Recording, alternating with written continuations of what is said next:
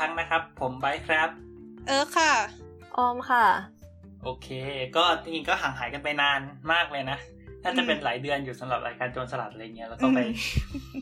ทำสลัดผักทำนู่นทำนี่อะไรกันมาเนาะก็สำหรับวันนี้เนี่ย เพื่อให้ยิ่งใหญ่สมกับการกลับมา วันนี้เออก็จะมีเรื่องราวอันยิ่งใหญ่มาเล่าให้พวกเราฟังกันนะฮะเปิดงี้เลยอะกดดันมากเลยนะ ไม่กดดันหรอกไม่ได้ตั้งความความหวังเลยจริง ๆ จ้า ก็วันนี้นะคะเอ่อด้วยความที่เอออยู่ๆก็คิดขึ้นมาได้ว่าจริง ๆ แล้ว เอิร์กมาอยู่ที่ญี่ปุ่นเนี่ย ที่เมืองที่มีชื่อว่าเมืองเซนไดอะมาสี่ปีแล้ว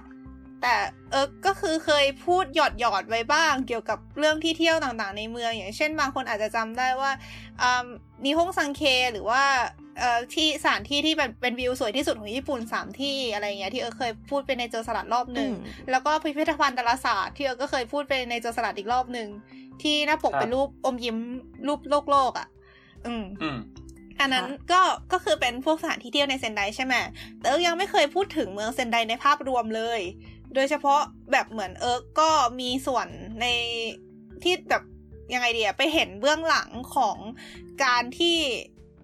เขาโปรโมทการท่องเที่ยวของเซนไดมา พอสมควรด้วยก็เลยอยากจะมาเล่าให้ฟังไปเห็นหลังบ้านมาแล้ว อืม ก็คือไม่ทั้งหมดหรอกแต่ว่า เรียกว่าเป็นส่วนหนึ่งของกระบวนการนั้นก็ได้อ่าฮะโอเค งั้นก็ อยากจะขอเริ่มด้วยการถามผู้เข้าร่วมรายการทั้งสองคนก่อน อาถามไบก่อนละกัน ไบรู้อะไรเกี่ยวกับเมืองเซนไดบ้างคะ รู้ว่ามีสึนามิฮะ อ๋อ เออ ถ้าพูดพูดอย่างนี้ก็จะฟังดูแย่มากอะไรเงี้ย แล้วก็คือคือต้องต้องถามมากกว่าว่าเรารู้อะไรเกี่ยวกับญี่ปุ่นบ้างอะไรเงี้ย แต่เคยมาเที่ยวญี่ปุ่นแล้วนี่ อืมคือคือถ้าถ้าพูดถึงประสบการณ์ส่วนตัวก็เคยเคยไปญี่ปุ่นครั้งเดียวกับที่บ้านประมาณอาทิตย์หนึ่งซึ่งซึ่งที่ไปคือประมาณแบบไปโตเกียวแล้วก็ปริมณฑลอะไรเงี้ยมัน เราก็จะไม่ค่อยมีไอเดียเท่าไหร่ว่าแบบปริมณฑลเออเซนเซนไดนี่มัน มันเป็นญี่ปุ่นแบบไหนวะอะไรอย่างเงี้ยคือมันมันก็ไม่รู้คือในภาพคือถ้าพูดถึงญี่ปุ่นแล้วก็จะมีมีมีภาพในหัวแค่แบบเป็นโตเกียวขึ้นมาไงอ่าอ๋อโอเค โอเค ก็คืออันนี้ก็คือไบผู้ซึ่งเอ่อไม่เคยมาเซนได แล้วก็มีประสบการณ์เกี่ยวกับญี่ปุ่นค่อนข้างน้อยเนาะครับ อ่ามาถึงน้องออมบ้าง น้องออม เอ่อเคยมาเซนไดรอบหนึ่งใช่ไหมตอนนั้นมาปีไหนนะสองศูนย์หนึ่งเจ็ดค่ะสองปีแล้วสองปีแล้ว ช่วงประมาณนี้แหละเนาะประมาณหน้าร้อนเนี่ยแหละเนาะใช่ไหมค่ะไปกันยายนแหละค่ะ กันยาอ๋อก็เริ่มเข้าใบไม้ร่วงหน่อยนึงแล้วเนาะอืมค่ะ อืมงั้นน้องออมอยากรู้ เอาเป็นว่าก่อนมาเที่ยวก่อนก่อนมาเที่ยว รู้อะไรเกี่ยวกับเซนไดมั่ง ก็ด้วยความที่อยู่ญี่ปุ่นก็พอได้ยินชื่อเซนไดมาบ้าง อือฮึเอ้ตอนมาเที่ยวนี่คืออยู่ญี่ปุ่นมากี่ปีแล้วนะ ตอนนั้นอยู่มาปีหนึ่งค่ะกำลังอยู่ปีสองก็คือพอได้ยินชื่อเซนไดเนี่ย จริงๆ แรกสุดก็น่าจะได้ยินมาจากพี่เอิร์กนั่นแหละผู้ไปอยู่เซนไดผู้ไปอยู่เซนไดแล้วก็ รู้ว่ามันอยู่อีสาน อยู่แบบโทโฮกุอยู่ทางอีสานของ ญี่ปุ่น แล้วก็เหมือนกับพี่ใบรู้ว่ามีเหตุการณ์ต่างๆ เกิดขึ้นสึนามิมีอะไรอย่างเงี้ยน้ำท่วมน้ำท่วมส่วนอย่างอื่นที่รู้ที่อาจจะพิเศษขึ้นมาหนึ่งก็คือ มีลิ้นวัวอร่อยเวลาได้ยินชื่อเซนไดจะมาพร้อมกับลิ้นวัวด้วยเหตุผลบางประการค่ะ ตอนนี้นะคะ ไอซ์มาอยู่ในวงสนทนาก็คือมาฟังอย่างเดียวนะคะ ไอซ์บอกว่าเซนไดก็กระบวนการห้าสีไง เย่คืออะไรโอ้นั่นมัน นั่นมันไตเซนไตเป็นอะไรวะเป็นไตเนาะไม่รู้จะต่อยังไงเลยเคเคแล้วแล้วแบบสำหรับคนที่แบบไม่รู้จักเซนไดก่อนเนี่ยแบบมีอะไรจะบีฟที่เออเออมีอะไรจะบีฟเกี่ยวกับเซนไดไหมว่าเฮ้ยเซนไดมันเป็นเมืองแบบไหนหรืออะไรอย่างเงี้ย ส่วนตัวเอ่อก่อนเอิร์กมาก็คือหลักๆเลยก็รู้จักจากเรื่องซึนามินี่เหมือนกัน คือเท้าความก่อนว่าก่อนที่เอิร์กจะมาเรียนแบบยาวๆเนี่ยก็คือเอิร์กเคยมาเซนไดรอบหนึ่งแล้วจากโครงการ summer school ของมหาลัยปัจจุบันเอิร์กเนี่ยแหละ ก็คือเหมือนตอนนั้นเขามีเหมือนอ่านว่าให้นักเรียนอะมาชมมหาลัยอะ พร้อมกับแบบเหมือนโฆษณาคอร์สเรียนไปด้วยอะไรอย่างเงี้ยเราเออก็มากับ ทางโรงเรียน เออเราก็เลยได้มาเจอ แล้วเขาพยายามก็คือด้วยความที่ตอนนั้นคือแบบ no idea มากมันคืออะไร รู้แค่ว่ามันมีอีซึนามิเนี่ย เออ ก็พอตอนที่มา summer school อะเขาพยายามจะโปรโมทว่าเซนไดอะเป็นเมืองแห่งต้นไม้ แล้วก็เป็นเมืองแห่งการศึกษา ก็คือแห่งต้นไม้ เขาพูดเขาจะชอบพูดประมาณว่าเซนไดอะบรรยากาศมันเหมาะแก่การเรียน เพราะว่ามันสงบมันไม่ได้แบบมีแสงสีมันโตเกียวอะไรอย่างเงี้ยเขาบอกว่าแบบโตเกียวมันจะเป็นเมืองที่เหมาะกับการเที่ยวมากกว่า อ่า อันนี้คือสิ่งที่เขาโปรโมทให้เราฟังนะ แต่ว่าตอนที่เรามาคือเรายังไม่รู้ไอไอตอนที่มา summer school เราไม่รู้เกี่ยวกับเรื่อง牛タン อะไรพวกนั้นเลยนะเอ่อ牛タン หมายถึงลิ้นวัวเออคือตอนนั้นจำได้ว่าไม่ได้เขาไม่ได้แบบเหมือนพูดเกี่ยวกับเรื่องพวกของฝากอะไรนู่นนี่ขนาดนั้นอะไรอย่างเงี้ยเราก็เลยไม่รู้เรื่องเลยเขาก็มาทางวิชาการไง อืมก็คือมามาชมมหาลัยรัวๆอ๋อแล้วแต่ว่าตอนนั้นได้มาดูงานดอกไม้ไฟประจำเมืองด้วย อืม โชคดีเหมือนเขาจัดวันให้มาลงพอดีมั้ง ซึ่งซึ่งปกติเมืองญี่ปุ่นมันก็มีอย่างนี้ทุกเมืองปะใช่แต่ว่าปกติดอกไม้ไฟที่ญี่ปุ่นอะ มันไม่ได้จัดกันตลอดทั้งปีไงคือแบบพลุอะปกติมันก็จัดปีละครั้งอะไรเงี้ยเพราะฉะนั้นแต่ละเมืองอะงานดอกไม้ไฟของเขาก็จะถือเป็นการใหญ่ของเมืองอะไรอย่างนี้อ่าโอเคประมาณนั้นแล้วคือเซนไดมันก็เมืองที่เป็นเมืองที่ค่อนข้างใหญ่ในแถบเนี้ยเพราะฉะนั้นเขาก็เลยเหมือนโปรโมทค่อนข้างดีอ่าแต่ว่าก่อนที่จะไปถึงเรื่องนั้น อยากกลับมาถามน้องออมก่อนว่า แล้วพอน้องออมมาถึงเซนไดแล้วเนี่ย น้องออมได้เจออะไรที่รู้สึกว่าแบบมันมันมันโดดเด่นออกมาบ้าง ก่อนอื่นต้องเท้าความก่อนว่าเราออยู่ที่โตเกียวใช่ไหมคะเรานั่งชินกันเซ็นไปเซนไดใช้เวลาแค่สามชั่วโมงเท่านั้นสามหรอก็คือแบบสามจำได้ว่าชั่วโมงครึ่งไม่ใช่เหรออ้าวจริงเหรอเออเดี๋ยวอ้าวเอาแล้วอ้าวอ้าว ผิดเหรอเฮ้ยอันนี้อันนี้เราค่อนข้างมั่นใจ เพราะว่าเราเคยนั่งนั่งจิทันเซนจากเซนไดไปโตเกียวเพื่อไปดูโตเพื่อไปดูคอนเสิร์ตเราคือตอนนั้นต้องกำหนดเวลาเลยจำได้แปลว่าเราจดผิดพี่แล้วเราจดสามชั่วโมงคือออมไปเอาโมลีได้เลยนะนั่นสิเราก็คิดอยู่ แต่คือในบันทึกเราเขียนไว้ว่าสามชั่วโมง โอเคค่ะ ขออภัยคือมันเอาเป็นว่าห่างกันประมาณสองร้อยกว่ากิโลอะ อืม สามชั่วโมงมันก็ประมาณสองร้อยกว่ากิโลเมตรต่อชั่วโมงอยู่ดีก็เห็นด้วย งั้นเอาใหม่แก้ไขค่ะ เทคสองเทคสองฮาเซนไดนะคะอยู่ห่างจากโตเกียวสามารถนั่งชินกันเซ็นไปได้ในโดยใช้เวลาชั่วโมงประมาณหนึ่งชั่วโมงชั่วโมงนิดๆประมาณนั้น อืมก็จะค่อยๆเห็นแบบตึกรามบ้านช่อง จากเมืองค่อยๆกลายเป็นทุ่งยงทุ่งหญ้านะคะแล้วก็เข้าไปที่เมืองอีกทีหนึ่งพอไปถึงตัวเซนไดแล้วจริงๆอะฮะตอนนั้นไปหลักๆก็คือขอคำอธิบายนิดนึงได้ปะเซนไดเนี่ยเป็นชื่อเมืองหรือว่าเป็นชื่อจังหวัดหรือเป็นอะไรยังไงนะอ่าเออเนาะเรื่องนี้สำคัญ เซนไดเป็นชื่อเมือง คือเมืองเซนไดเนี่ยตั้งอยู่ในจังหวัดที่ชื่อว่ามิยางิเออแต่คนอาจจะรู้จักคาว่าเซนไดมากกว่า เพราะว่ามิยางิเนี่ยเจริญสุดก็คือเซนไดเนี่ยแหละก็คือญี่ปุ่นเนี่ยประเทศญี่ปุ่นเนี่ยมันเอาเป็นเกาะต่างๆ แล้วก็จะแบ่งแบ่งเป็นจังหวัดถูกไหมใช่ แล้วในแต่ละจังหวัดก็อาจจะมีเมืองใหญ่ของตัวเองอะไรก็ว่าไปใช่ คือการนับเมืองนับจังหวัดญี่ปุ่นมันจะไม่ค่อยเหมือนกับของไทยของไทยมันจะมีเป็นจังหวัดมีเขตมีแขวงใช่ไหม แต่ของญี่ปุ่นมันซอยย่อยมากกว่านั้นน่ะ แล้วมันจะเหมือนมันจะค่อนข้างหาคำแปลที่เป็นภาษาอังกฤษไม่ค่อยถูกอะ ปกติแบบเวลาเขียนจดหมายแล้วแบบเขียนที่อยู่เป็นภาษาอังกฤษอะไรเงี้ยจะต้องเขียนทับศัพท์ไปเลย เพราะว่ามันไม่รู้จะแปลยังไง อืมประมาณนั้น ก็คือเซนไดอะ มันเป็นเหมือนเป็นหน่วยที่ย่อยลงมาจากจังหวัด อะ อืม ก็แล้วมันคือมันอยู่ไปข้างบนมันอยู่ตรงไหนของญี่ปุ่นอะพอให้แบบให้ภาพคร่าวๆได้ไหมว่าแบบมีนึกภาพแผนที่ญี่ปุ่นขึ้นมาเงี้ยมันก็มีเกาะยาวๆแล้วก็มีเกาะเล็กๆคนท้ายอะไรเงี้ยอ่าเซนไดคือเซนไดอยู่ในเกาะเมนอันใหญ่อะเออถ้าโตเกียวอะมันอยู่ตรงประมาณมุมคือเกาะไออันใหญ่มันจะเหมือนหักเป็นตัวแอลใช่ปะโตเกียวมันจะอยู่ประมาณมุมใช่ปะเป็นกล้วยเป็นกล้วยเออเป็นเป็นเป็นหัวเป็นตรงกลางอะ เป็นหัวมุมของตัวแอลอะ เออ แล้วเส้นใดอะมันจะอยู่เหนือโตเกียวขึ้นไป คือจำไม่ได้ว่ามีกี่จังหวัดขั้นระหว่างโตเกียวกับมิยางิอะแต่ว่า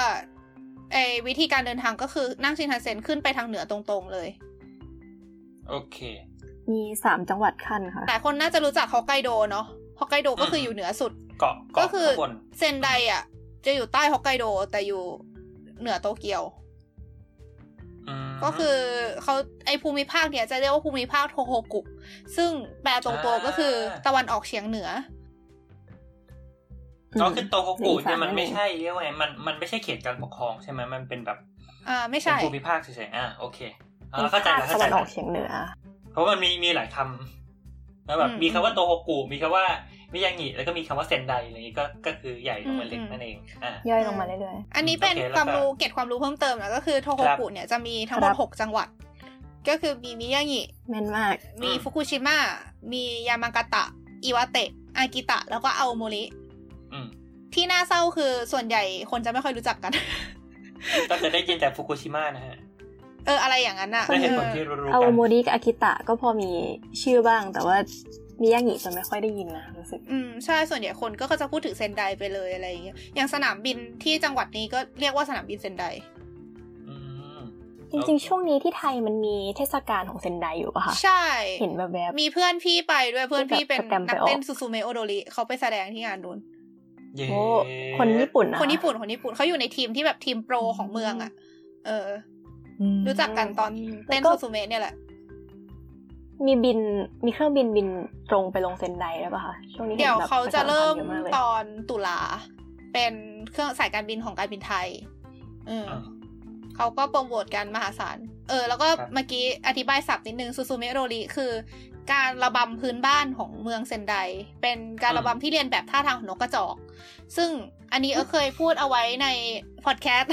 รายการชื่อว่าความเอิร์กนะคะ สามารถไปฟังกันได้shameless promotion again โอเค ข้ามไปกลับมา รู้สึกว่าเราเลือกไปเยอะมากเมื่อกี้ เอ่ออ๋อพูดแล้วว่าเฮ้ยนั่งรถชินคันเซ็นนั่งรถชินคันเซ็นใช่ไหมชิกชักชิกชักเข้ามาแล้วก็จากทุ่งนาก็เริ่มเห็นเป็นเมืองเข้าเขตเซนไดอะ เป็นยังไงต่อค่ะ แล้วก็ตอนไปถึงเนี่ย ตอนนั้นไปถึงตอนเย็นอย่างแรกที่ทำก็เลย ก็เลยเป็นการกินข้าวเย็น ความประทับใจแรกก็เลยเป็นการไปที่เมืองริมทะเล ตรงมัตสึชิมะที่ตรงนั้นเนี่ยจะมีเหมือนร้านเล็กๆ ที่ขายอาหารทะเลอะค่ะ มีแบบอาหารทะเล กล่องโฟม แล้วก็มีพวกหอยพวกอาหารต่างๆ มาตั้ง แล้วก็มีคนย่างขายอะไรเงี้ยค่อนข้างเยอะ อยากกินอันนั้นคือเป็นความเป็นภาพแรกของเซนไดมีหอยเชลล์ตัวใหญ่ ๆ วันแรกวันแรกดิ่งไปมัตสึชิมะเลยเหรอ เออ เราแวะไปมัตสึชิมะก่อนค่ะ โอ้คือคือมัตสึชิมะเนี่ยเป็นเมืองอีกเมืองที่อยู่ใกล้ๆเซนไดเป็นชื่ออ่าว ซึ่งอ่าวมัตสึชิมะเนี่ยมามันจะมีชื่อเสียงมากเป็นสถานที่ท่องที่ท่องเที่ยวที่มีชื่อเสียงที่สุดแห่งหนึ่งของเซนไดเลย แล้วก็เป็นที่ตั้งของนิฮงซังเคหรือว่าวิวที่สวยที่สุดสามแห่งของญี่ปุ่น ที่เคยพูดไปแล้วในโจนสลัดเทปก่อนๆอืม อืมนะคะ ประมาณนั้น อันนี้ตกใจนิดนึงเพราะส่วนใหญ่แบบ เวลาคนมาเซนไดอะ คือ ถ้าจะไปมาซูชิมะคือไปวันหนึ่งเลยอะไรเงี้ยพอออมบอกว่ามาถึงตอนเย็นแล้วไปมาซูชิมะเพื่อไปกินอย่างเดียวก็เลยตกใจนิดนึงเพราะว่าไม่เคยเห็นคนทำอย่างนี้แล้วได้เห็นวิวด้วยปะมันไม่ได้เย็นมากเป็นแบบบ่ายๆแต่ว่าเป็นมื้ออาหารนะคะอ๋ออะฮะก็ได้เห็นวิวด้วยค่ะก็เป็นวิวทะเล กว้างใหญ่ไพศาลแล้วก็ นั่นแหละ หอยเชลล์อร่อยมาก ตัวใหญ่มากใหญ่ประมาณครึ่งฝ่ามืออะฮะอืม ก็เป็นทะเลอะเนาะอืมอืมแล้วก็ได้ล่องเรือด้วยค่ะวันนั้นอ๋ออะฮะมันจะเป็นเรือเฟอร์รี่ที่เอาไว้ชมพวกเกาะต่างๆ ใช่ไหม ใช่ค่ะ เป็น น่าจะจ่ายประมาณพันห้าร้อยเยน แล้วก็ล่องไปรอบๆอ่าว แล้วก็มีเสียงบรรยายทั้งภาษาอังกฤษแล้วก็ญี่ปุ่น อืมอือส่วนตอนเข้าเกาะมาซูชิมะเองก็มีค่าเข้าอยู่เจ็ดร้อยเยนด้วยนะคะ อันนี้คือตรงไหนนะ เรานึกไม่ออก ไม่แน่ใจเหมือนกันนะเจ็ดร้อยเยนเหรออ๋อเดี๋ยวเจ็ดร้อยเยนคือค่าเข้าพิพิธภัณฑ์ค่ะอ๋อพิพิธภัณฑ์ประวัติศาสตร์ดาเตะใช่ไหม อืม ใช่ ตรงนั้นมี วัดกับพิพิธภัณฑ์อ่าอันนี้คือเดี๋ยวนะอันนี้คือกินข้าวเสร็จแล้วก็ไปต่อไปหรือยังไงนะเขาก็คือวันแรกเนี่ย ไปตรงอ่าวมาซึชิมะไปกินข้าวที่เป็นอาหารทะเลอร่อยมาก แล้วก็ต่อด้วยไปพิพิธภัณฑ์กับวัด อันนี้มีคำคำหนึ่งเด้งออกมานะคะ ชื่อคือคำว่าดาเตะซึ่งเดี๋ยวเออจะบอกอีกทีว่ามันคืออะไร โอเค เออ แล้วก็วัดชื่อวัดเอ็นซืออินป่ะ จริงๆ ตรงนั้นมันมีหลายวัดอยู่อะแต่ว่าถ้าดังสุดน่าจะเป็นเอ็นซืออิน เราไปวัดซุยกังจิอ่าซุยกังจิรู้สึกว่าอยู่ติดกันนะคะเหมือนมันมีวัดหลายวัดให้เลือกเข้าอะตอนนั้นก็คือไม่รู้ว่าจะเข้าวัดไหนก็เลยเข้าไปวันหนึ่งที่ชื่อซุยกังจิ แล้วก็มีพิพิธภัณฑ์ในนั้น ซึ่งเป็น ไม่ได้เข้าไปไหว้เลยเข้าไปเดินอย่างเดียวถ่ายรูป แต่ในนั้นมันจะแบบค่อนข้างสวยอะมันจะมีแบบเป็นสวน เป็นแบบต้นสนป่ะนะใช่ไหมจำไม่ได้แล้วอะ รู้แต่เป็นต้นไม้แหละ คือเราอะชอบจำสลับเพราะว่าสองอันนี้มันอยู่มันอยู่ติดกันเอ็นซูอินกับซุยกังจิ อันนึงมันรู้สึกว่าเอ็นซูอินอะมันจะเป็นสวนหินแบบเซนบ้างนะอืม แล้วก็ซุยกังจิมันจะเป็นแบบทางเดินยาวๆแบบเหมือนโคเที่ยวหน่อย แล้วก็จะมีต้นสนสูงๆอืม ประมาณความจำดีจัง พี่ไปมาหลายรอบแล้วอะฮะแล้วพอเข้าไปก็มีพิพิธภัณฑ์ที่พี่เออพูดถึงก็คือ เป็นพิพิธภัณฑ์ซามูไรดาเตะเคยได้ยินชื่อดาเตะมาซามูเนะมาก่อนมาที่นี่ไหม ไม่เคยค่ะ อืมนั่นก็เด็กอาจารย์อธิบายว่าคืออะไรหันไปทางไหนก็เห็น อืม อธิบาย ตอนไหนดีเดี๋ยวเดี๋ยวไว้ก่อนละกัน อันนี้มันแอบรายละเอียดนิดนึงอะเนาะโอเคแล้วนอกจากอาหารทะเลอร่อยแล้วมีอะไรที่แบบแบบโดดเด้งขึ้นมาอีกไหมก็ อันนี้อาจจะเล็กๆน้อยๆแต่ว่า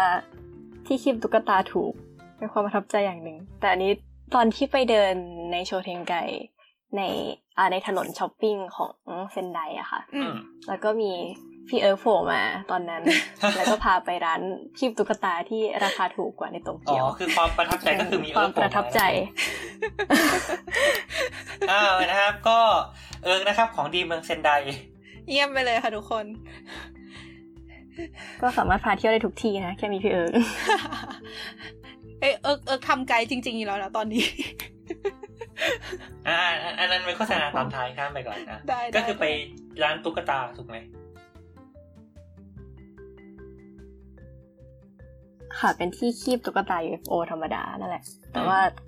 นอกจากที่คิดตุ๊กตาแล้วนะของส่วนใหญ่เท่าที่เราดูก็คือจะถูกกว่าโตเกียวประมาณหนึ่งมีความต่างจังหวัดอยู่ เป็นความประทับใจสำหรับคนที่อยู่ในโตเกียวนะคะส่วนความประทับใจทั่วไปอีกอันหนึ่งก็คือเป็นที่เที่ยวที่อยู่เลยออกไปจากเซนไดเป็นหมู่บ้านจิ้งจอกอ่าน้อง เราเที่ยวไม่ mass เหรอหรืออะไร มันไปยาก หรือน้องจิ้งจอกมันไปยากไปยากคืออธิบายนะคะหมู่บ้านจิ้งจอกอะมันอยู่บนเขาค่ะ เป็นเขาที่มีชื่อว่าซาโอเออซึ่งเวลาจะไปอะ มันมีทางเลือกไม่กี่ทาง คือไม่นั่งรถบัสไป ซึ่งบัสก็จะมีทุกวันแค่ในช่วงที่เป็น high season ถ้าเป็นแบบ low season ก็คือจะมีแค่สองวันต่ออาทิตย์ เออ ไม่ก็ขับรถไปเอง ซึ่งก็คือต้องมีใบขับขี่สากล แล้วก็อีกวิธีหนึ่งคือนั่งแท็กซี่ ซึ่งก็แพงมาก เพราะมันต้องขึ้นเขาไปเยอะอะไรอย่างเงี้ย แต่คือที่นั่นอะ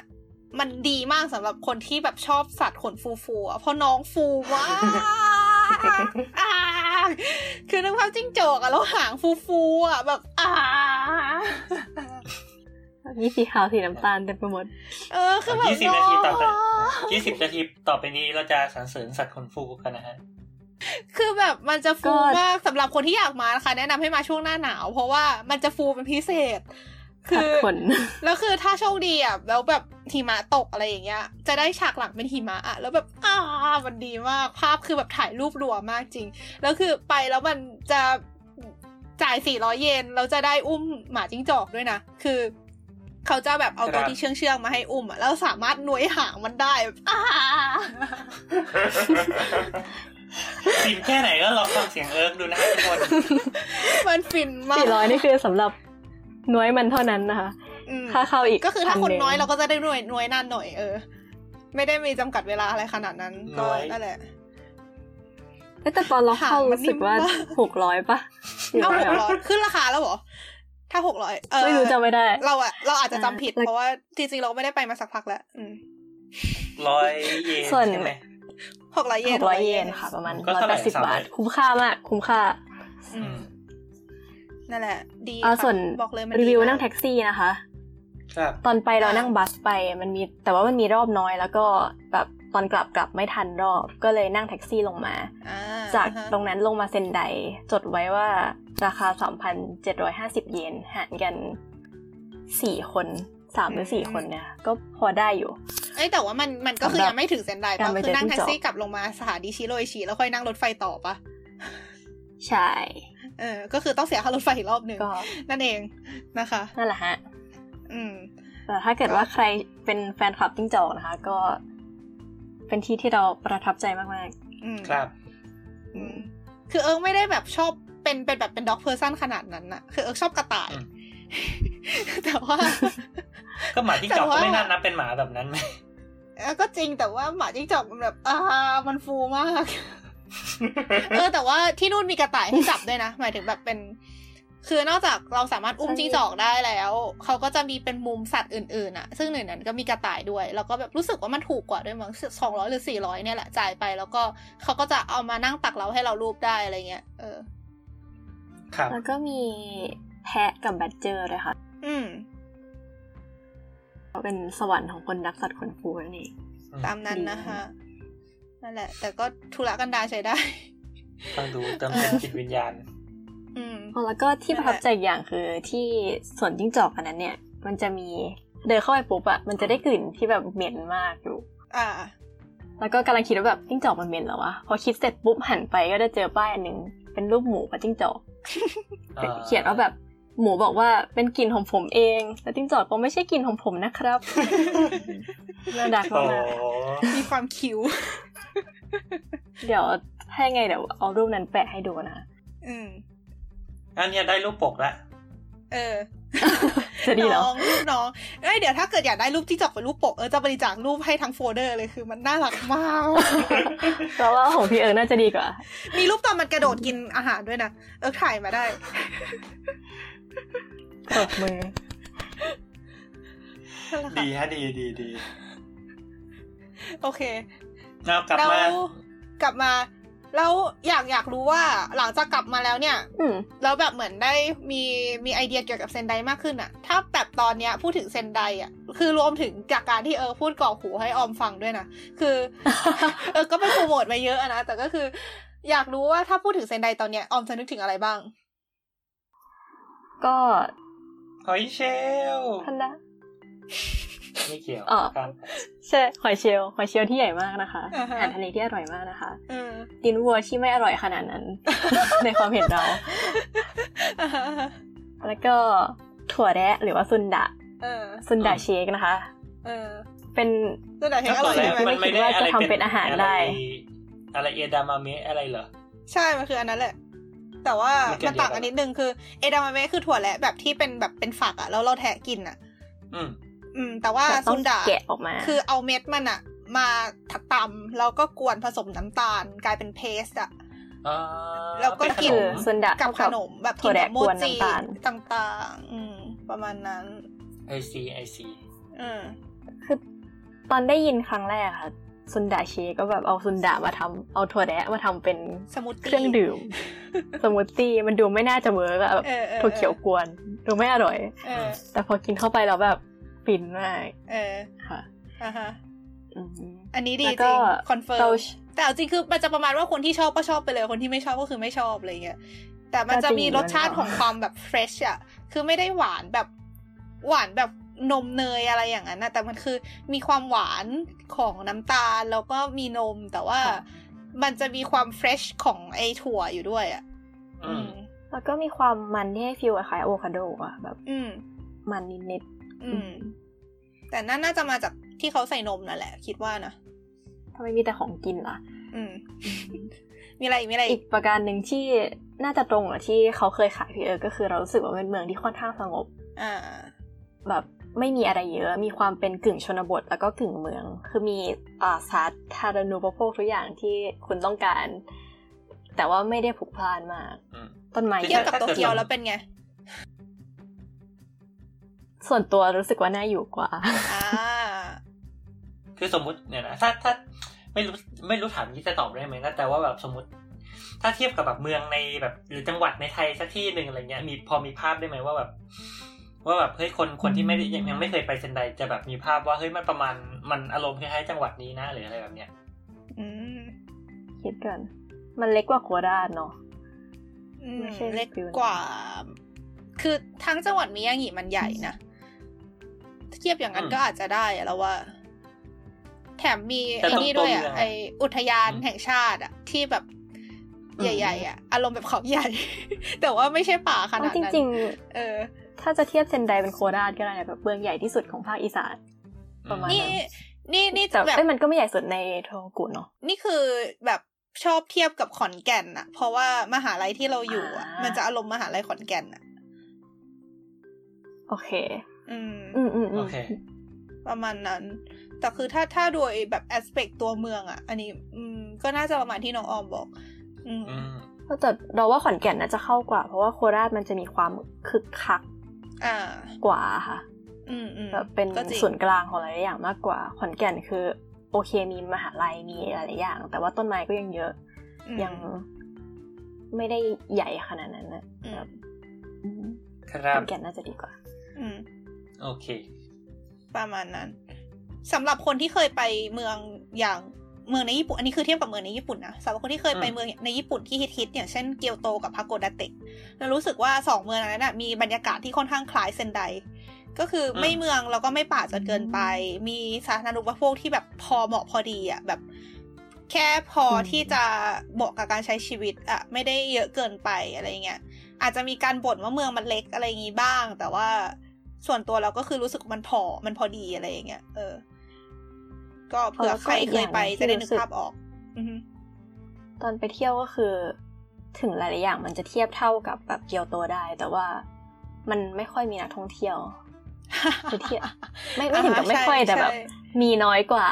เมืองพวกนั้นที่แบบเกียวโตเดินแล้วชนกับคนไทยทุกห้านาที อ่าอ่านึกออกรู้สึกมันยังสงบกว่า ถ้าเทียบความดังยังไงเกียวโตก็คือดังกว่าเยอะอยู่แล้วแหละ อื ประมาณนั้นสินะอ่าฮะโอเค ก็ ทั้งหมดนี่คือเกลิ่นอืม ทั้งหมดนี่คือเกลิ่นไอ้ก็เล่าไปแล้วด้วย เออ แต่ก็คือ เออคิดว่าน่าจะพอเห็นภาพกันแหละว่าเออเมืองมันแบบอะไรประมาณไหน เนอะ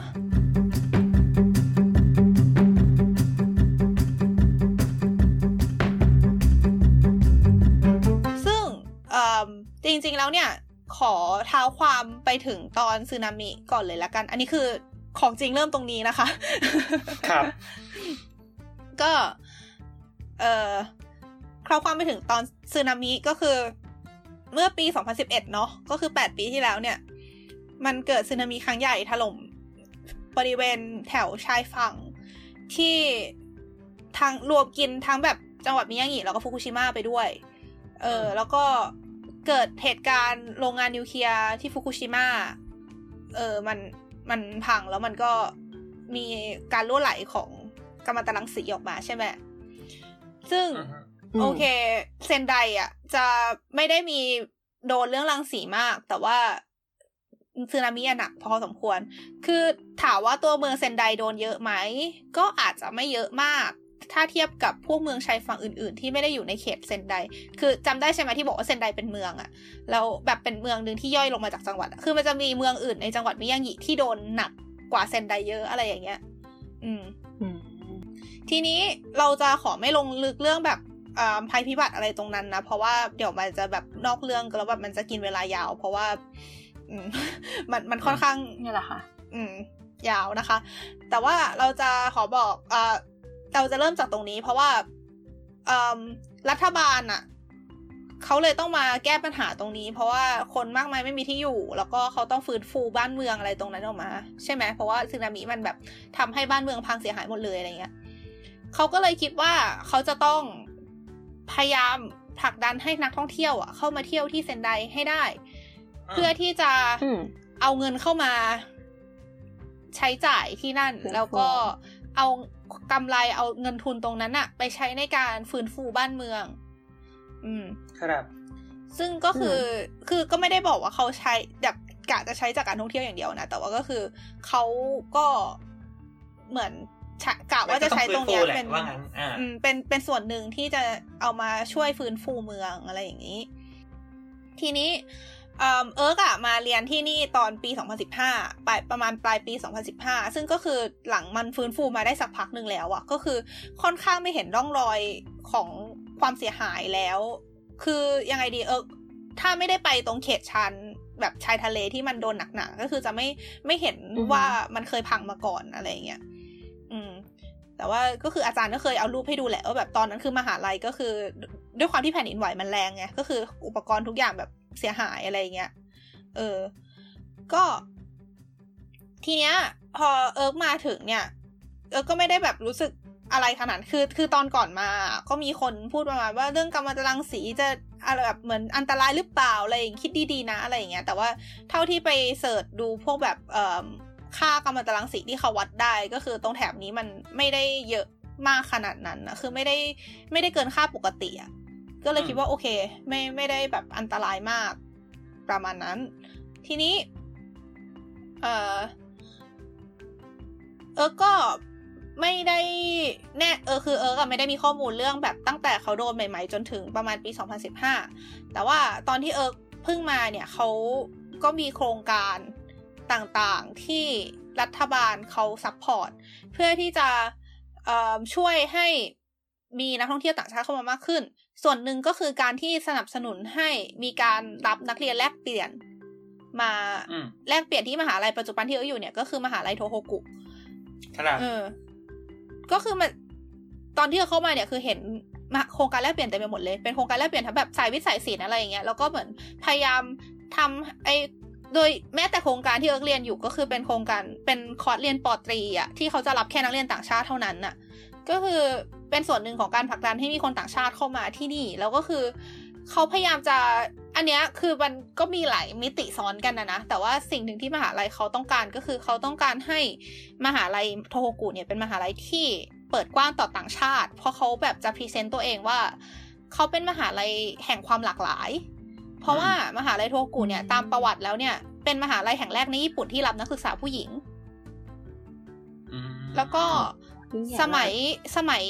ก่อนเนี่ย เป็นเมืองเซนไดอะเป็นเมืองที่ไม่ได้ปิดกั้นต่างชาติ อะ คือสมัยก่อนที่ว่าคือก่อนก่อนปฏิรูปประเทศอะ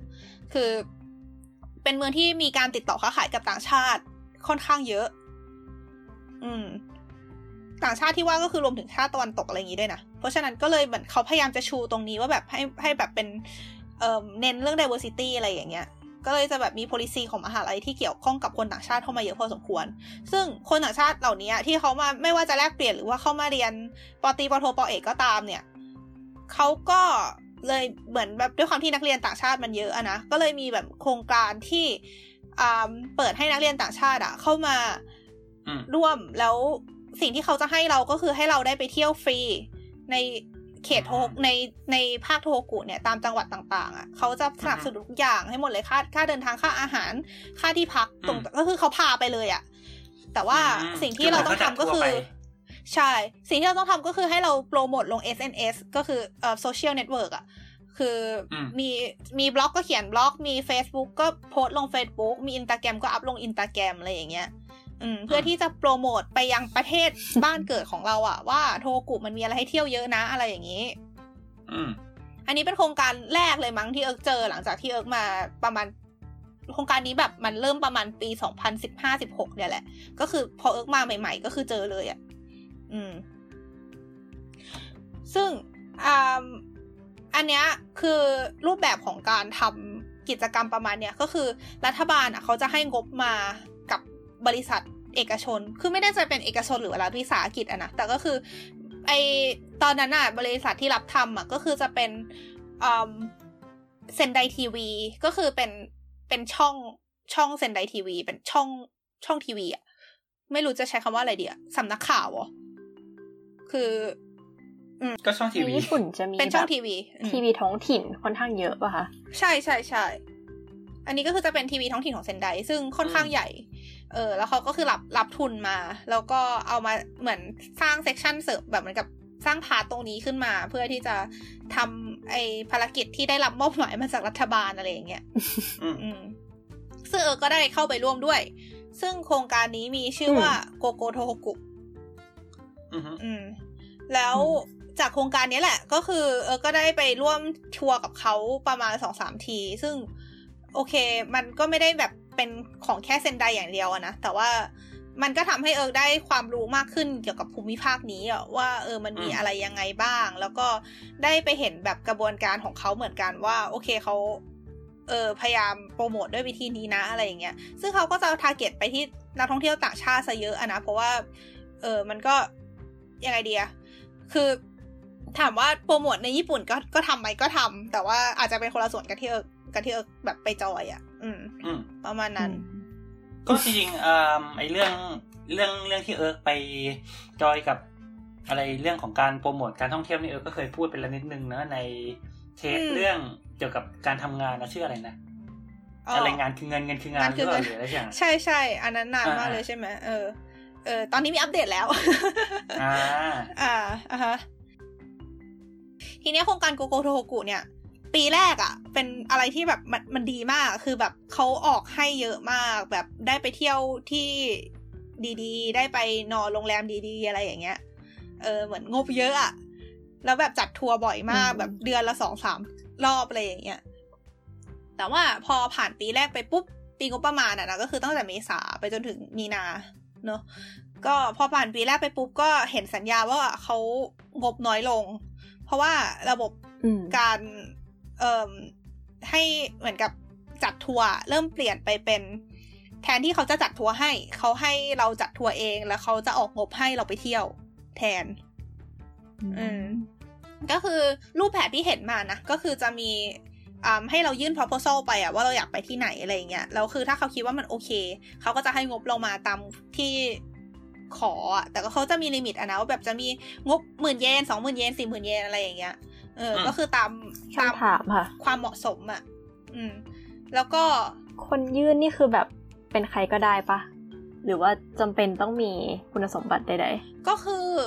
จริง ๆ มันเป็นใครก็ได้ แต่ว่าก่อนที่จะเข้ามาทำตรงนี้ได้ คือข่าวสารนะมันจะกระจายกันอยู่ในกลุ่มที่เรียกว่าโทโฮกุ Ambassador ก็คือเป็นคนที่เข้าโครงการโกโกโทโฮกุเนี่ยแหละ ซึ่งคนที่เข้าโครงการนี้จะเป็นใครก็ได้ที่เป็นนักเรียนต่างชาติใน นี้ในในที่เรียนอยู่ที่เซนไดอะอืม ซึ่งการที่จะเข้าก็คือเหมือนเพื่อนชวนเพื่อนอะ คือเขาก็มีการโปรโมททางเอ่อ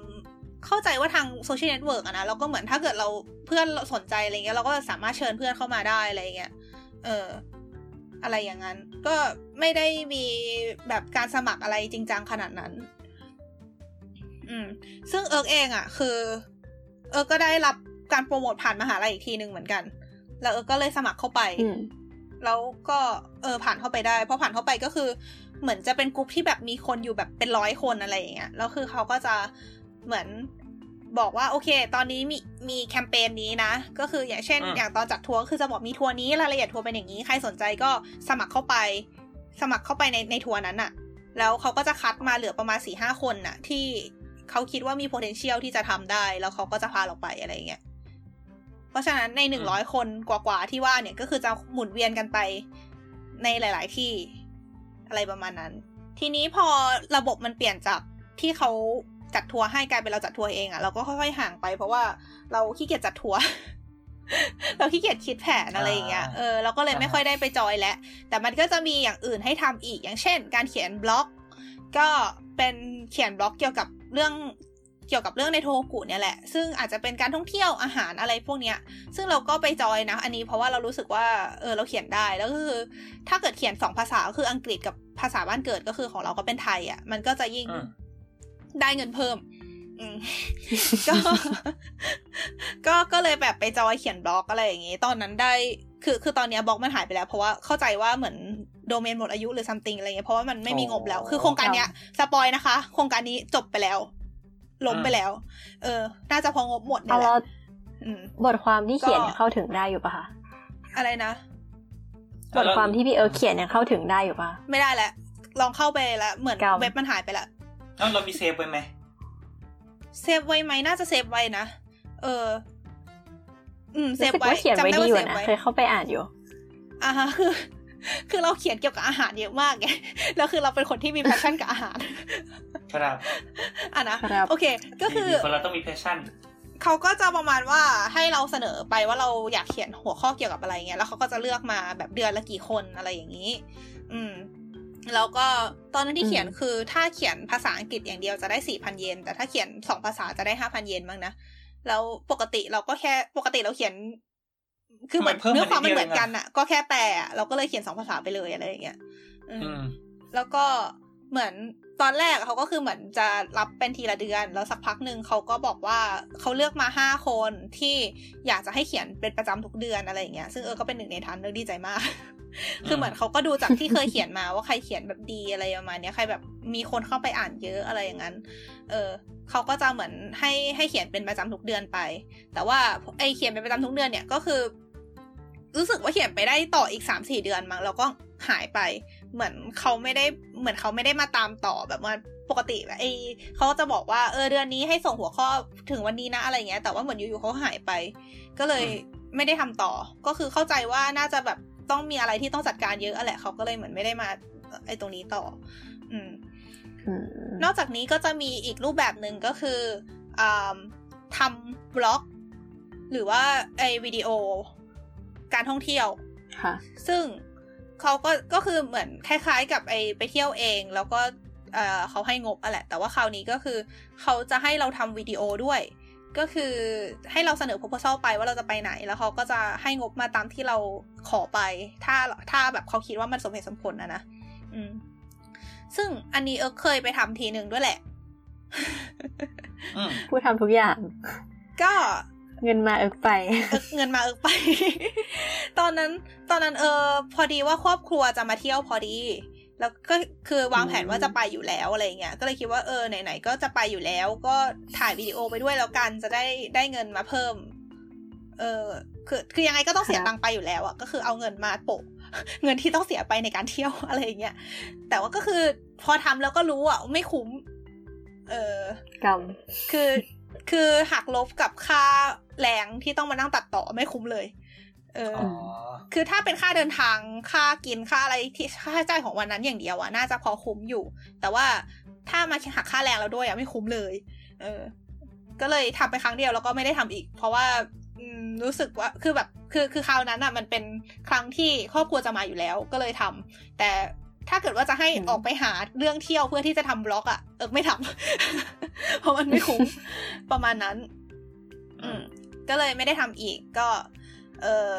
ตอนนั้นพาไปเที่ยวมัสึชิมะแหละ ก็คือไอ้ที่เล่าให้ฟังไอ้ที่น้องออมเล่าให้ฟังเมื่อกี้ที่คุยกันเมื่อกี้ที่บอกเป็นอ่าวอืมอ้าวคะอ้าวอ้าวพูดเฉยๆค่ะ เออ อันนี้ก็คือเป็นเอ่อ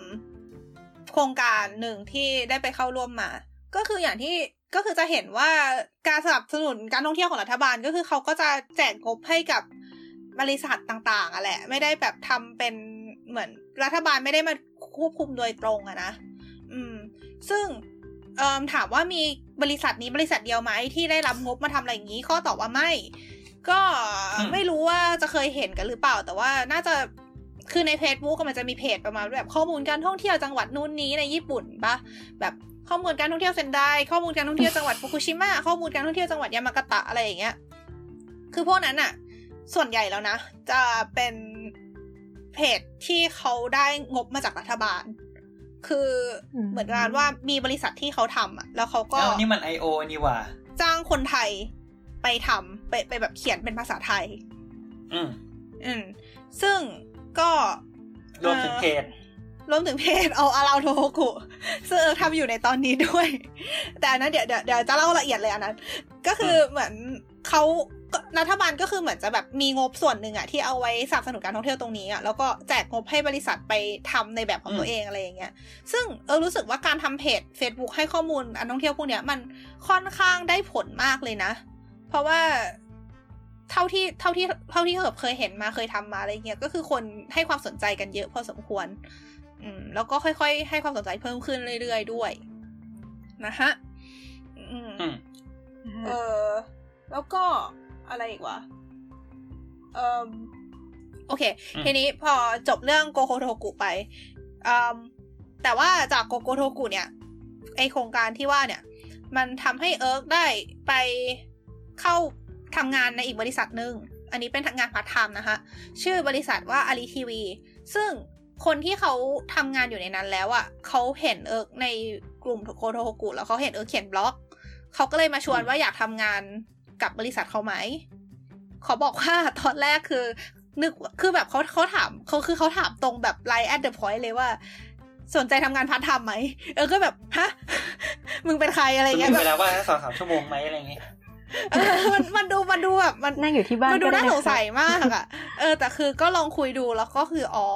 ก็เข้าใจได้มันคืออะไรก็เลย เออ ลองดูก็ได้มั้งก็เลยตกลงไป เขาก็พาไป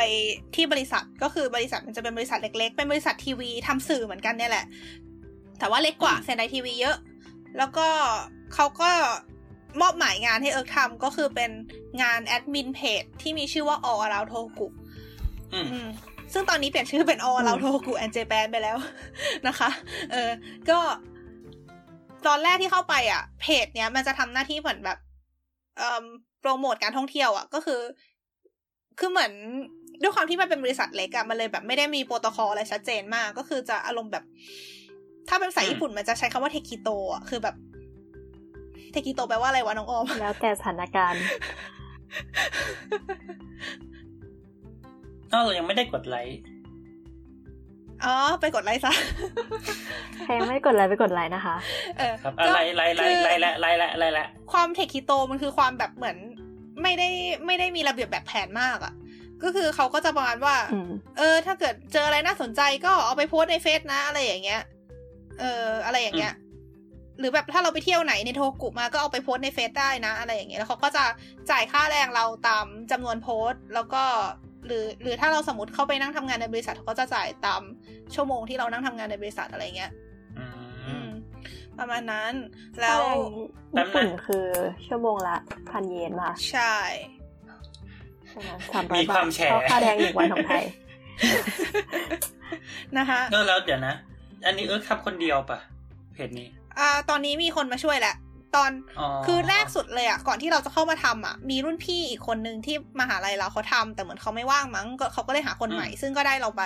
แต่ว่า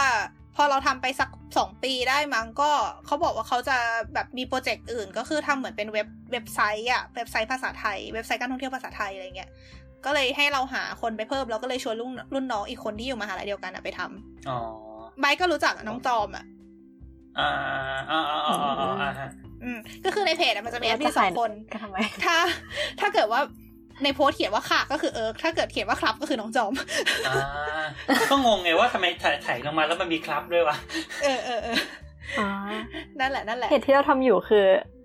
ผู้ชายต้องปลอมเป็นผู้หญิงให้หมด อ่าอะฮะแต่ของออมก็คล้ายๆกันใช่ไหมลักษณะก็ก็ใช่แต่ของเราเป็นผมตลอดนะฮะ อของเราคือ ผู้ชายต้องใช้ขาขาให้ถูกต้องอ่าอ่าฮะก็ประมาณว่าเอ่อตอนแรกๆเขาก็จะประมาณว่าแบบเหมือนเทคิโตอย่างที่บอกก็คือแบบไม่ค่อยมีระเบียบแบบนั้นเท่าไหร่หลังๆก็คือจะเริ่มเหมือนได้เริ่มเริ่มได้งบเยอะขึ้นน่ะ ก็เริ่มแบบเหมือนมีอะไรเยอะขึ้นอย่างเช่น บางทีเขาจะพาเราไปเที่ยวทางบริษัทก็คืออ่าพาเราไปเที่ยวแล้วก็ให้เราเอาถ่ายรูปจากที่เที่ยวอะแล้วก็เอามาลงเพจอะไรเงี้ย แล้วก็บางทีเขาจะแบบเหมือนใช้เราเป็นโมเดลอะว่าแบบคือเขาถ่ายทำรายการแนะนำที่เที่ยวที่กินในญี่ปุ่นอะไรอย่างเงี้ย คืออันนี้เขาถ่ายทำเขาถ่ายทำเป็นประจำอยู่แล้ว แล้วก็แบบลงทีวีจริง ๆ แต่เป็นทีวีท้องถิ่นของเซนไดอะนะ แต่ว่าก็คือจะเป็นรายการสั้นๆแบบหนึ่งนาทีอะแนะนำร้านอาหารหรือแนะนำที่เที่ยวอะไรเงี้ย แล้วบางทีเขาก็จะเกณฑ์ในพวกเด็กต่างชาติที่ทำพัฒนามในบริษัทนี่แหละ ไปเป็นโมเดลแบบไปกินโชว์อะไรอย่างเงี้ย นี่รู้สึกเหมือนเล่าไปแล้วมานะ แต่ว่าก็นั่นแหละ อืมอะไรอย่างนี้ แล้วก็เอ่อล่าสุดที่เรียนโปรเจกต์ที่ใหม่เอ่อเป็นเหมือนโปรเจกต์แบบชั่วคราวอะ่ะ ก็คือได้งบมาจากเทศบาลเมืองเซนได แล้วเขาก็ไปเชิญบล็อกเกอร์ที่อยู่ในโตเกียวมา บล็อกเกอร์คนไทยที่อยู่ในโตเกียว คือต้องบอกว่าเป็นบล็อกเกอร์คนไทยอยู่ในโตเกียว เข้าใจว่าพอไม่พอที่จะเชิญบล็อกเกอร์คนไทยที่อยู่ที่ไทย นะคะ ก็เขาก็ไปเชิญบล็อกเกอร์ที่อยู่ในโตเกียวมา เพื่อที่จะให้เขามาเที่ยวในเซนได ก็คือออกค่าเดินทางค่าที่พักอะไรพวกนี้ให้อะ แล้วก็เออให้เขาไปเที่ยวแล้วก็เขียนลงเพจเขาให้หน่อยอะไรอย่างเงี้ยอืมก็คืออันเนี้ยจะได้งบมาจากเมืองเซนไดโดยตรง เพราะฉะนั้นก็คือจะเป็นที่เที่ยวที่อยู่ในเมืองเซนไดเท่านั้นอะไรอย่างเงี้ย อืม ก็ประมาณนั้น คือ เราก็มีอะไรกว่า เออ แล้วก็ อืม ประมาณนี้แหละมั้งเท่าที่เราแบบมีส่วนร่วมมานะ แบบพวกเรื่องการโปรโมทต่างๆ อืม ประมาณนี้แหละ ถึงตรงนี้มีใครมีคำถามอะไรไหมคะ นักเรียน ก็คือจะถึงตอนแต่ตอนนี้ก็คือโครงการมันจบไปแล้วใช่ไหมแล้วก็ตอนนี้เออก็เลยแบบฟรีสไตล์ก็คือทำเพจเพื่อความสนุกสนาน ไม่ไม่ไม่ไม่เพจนี้ได้ตังค์เพจนี้ทำเพื่อเงินได้ตังค์เหมือนกันอ๋อเดี๋ยวแป๊บนึงนะโครงการที่จบไปแล้วอะคือ ชื่อโกโกโทโฮกุอันนั้นอะไม่ได้มีเพจ แค่ว่าถ้าเราไปเที่ยวเราต้องโพสลง SNS เออเราต้องโพสลงโซเชียลแต่ว่าจำได้ว่าปีนั้นแบบอืมหลังจากสลัดทำลายมาก หลังจากที่เอ่ออันนี้คือเหมือนรีแคปเมื่อกี้ให้ฟังนะคือ ตอนแรกเข้าไปแล้วเจอโครงการโคโทกุใช่ปะเลยเข้าไปเข้าร่วม แล้ว มันเพิ่งล่มไปใช่ปะแต่ว่าช่วงหลังๆของของการอยู่ในโกโกโทกุเนี่ย มีคนไปดึงตัวมาทำอารีทีวี ก็คือไอที่เอิร์ทำอยู่ปัจจุบันที่เป็นเพจอะเออ ก็คือตอนนี้ทำเพจอยู่ แล้วก็เขียนโพสในเพจแรกกับค่าค่าจ้างนะคะ ครับค่าข่าวค่ะเออ ประมาณนั้น อืม ก็ไม่เลือกนั่นแหละแล้วก็ยังทำมาจนถึงปัจจุบัน ไปกดไลค์กันได้นะคะ All Around Tohoku and Japan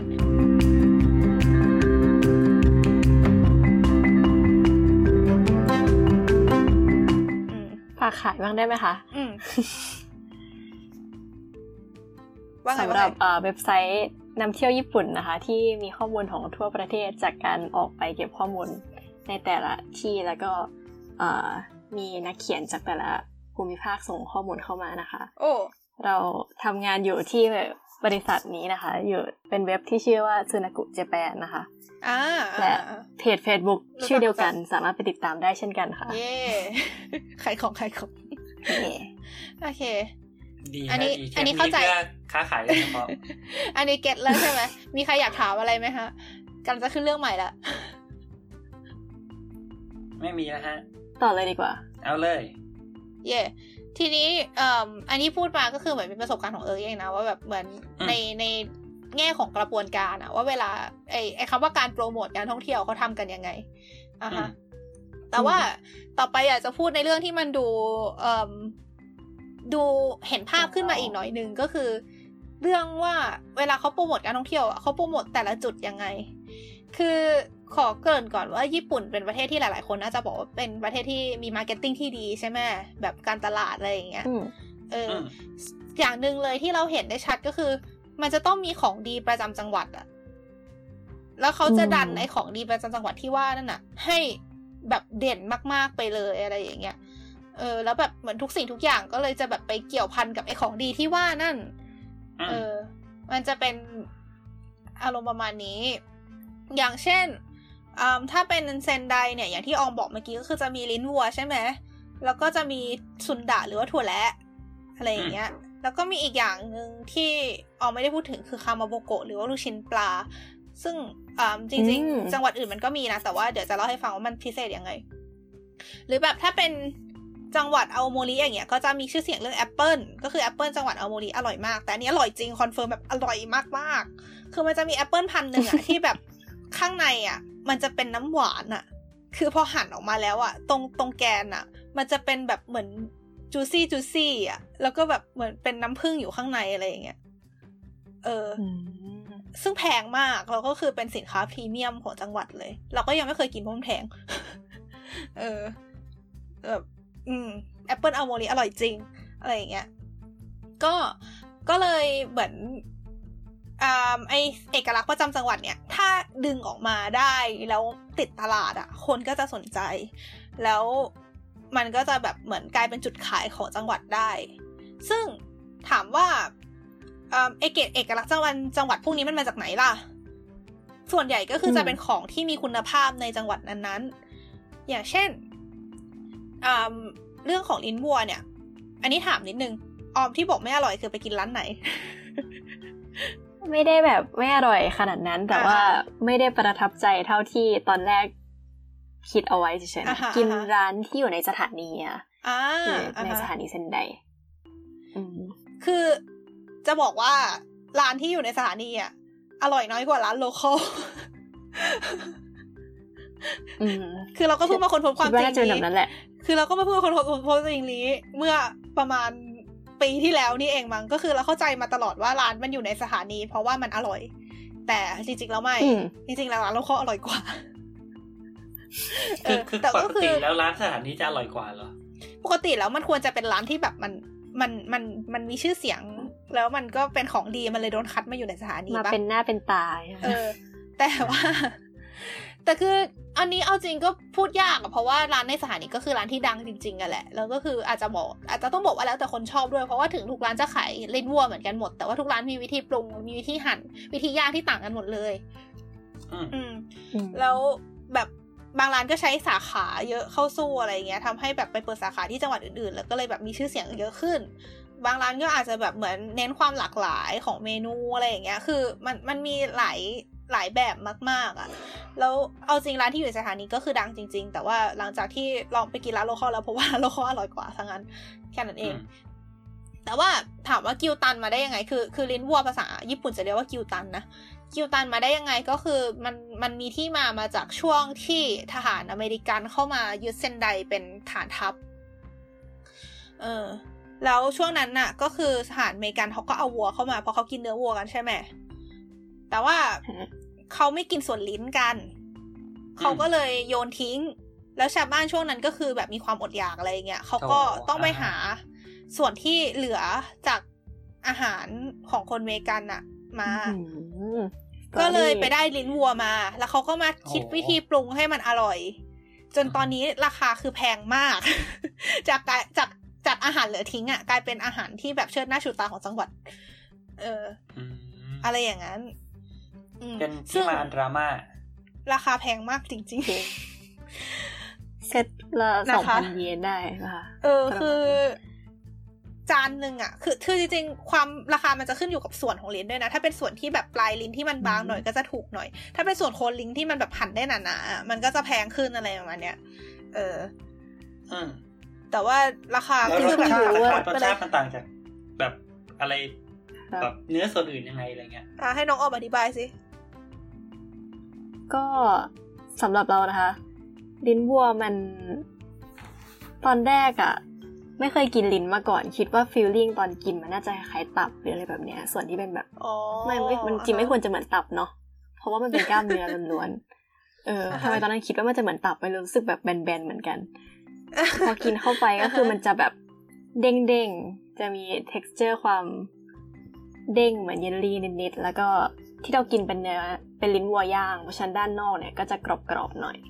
แล้วกัดเข้าไปก็จะแบบเด้งแล้วก็จุยซี่นิดนึงครับ ก็จินตนาการไม่เหมือนส่วนอื่นของวัวเลยอะเรารู้สึกว่าลิ้นวัวมันจะมีความเด้งมีความหนุบแบบหนุบอะเออคือมันจะเป็นคือมันจะไม่ไม่นุ่มแบบ เหมือนเนื้อที่มีไขมันแทรกเยอะๆเพราะมันไขแบบพอมันกล้ามเนื้อเยอะใช่ไหมคือกัดไปแล้วมันจะมีความแบบกรอบอะแบบกรอบที่ว่าคือแบบเด้งๆอะอืมแต่ว่าร้านที่ทำดีๆอะคือ มันจะทำให้ไม่เหนียวเกินไปก็คือบางร้านที่ทำไม่ดีอะ มันจะกัดไม่ขาดอะแบบเหนียวอะ เออ แล้วก็ลิ้นวัวเนี่ยปกติว่า อืมน้องออฟก่อนเลย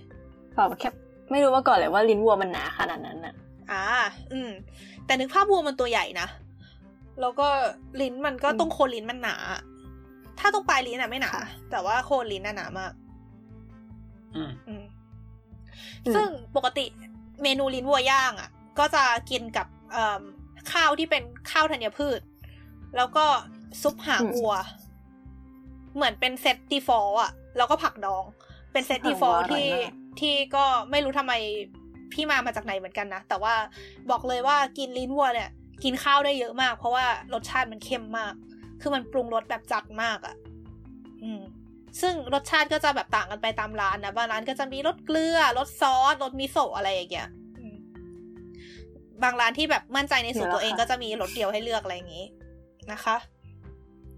ออันนี้ก็คือเป็นที่มาของลิ้นบัวก็คือเหมือนด้วยความที่มันแปลกนะเพราะจังหวัดอื่นมันก็ไม่มี มันก็เลยกลายเป็นเหมือนของที่กลายเป็นจุดเด่นของจังหวัดขึ้นมา แล้ววิธีการที่เขาโปรโมตตรงนี้ก็คือเขาทำเป็นกิวตันเบนโตะก็คือ ไอเบนโตะลิ้นวัว คือเวลาขึ้นรถไฟชินคันเซ็นอะมันจะมีขายสิ่งที่เรียกว่าเอกิเบนก็คือเป็น เบนโตะเอาไว้สำหรับคนที่เดินทางโดยชินคันเซ็นซื้อแล้วก็ขึ้นไปกินบนรถไฟได้อะไรอย่างเงี้ยทีนี้แต่ละจังหวัดก็จะพยายามเอาของดีตัวเองมาทำเป็นเอกิเบนเพราะว่าคนที่เดินทางมาจังหวัดนั้นน่ะจะได้ลองกินแบบเหมือนเห็นว่าเออนี้เป็นของดีประจำจังหวัดนี่นะก็ลองซื้อกินอะไรเงี้ยถ้าติดใจก็จะได้แบบเหมือนเออแบบกลับมาซื้ออีกอะไรอย่างนี้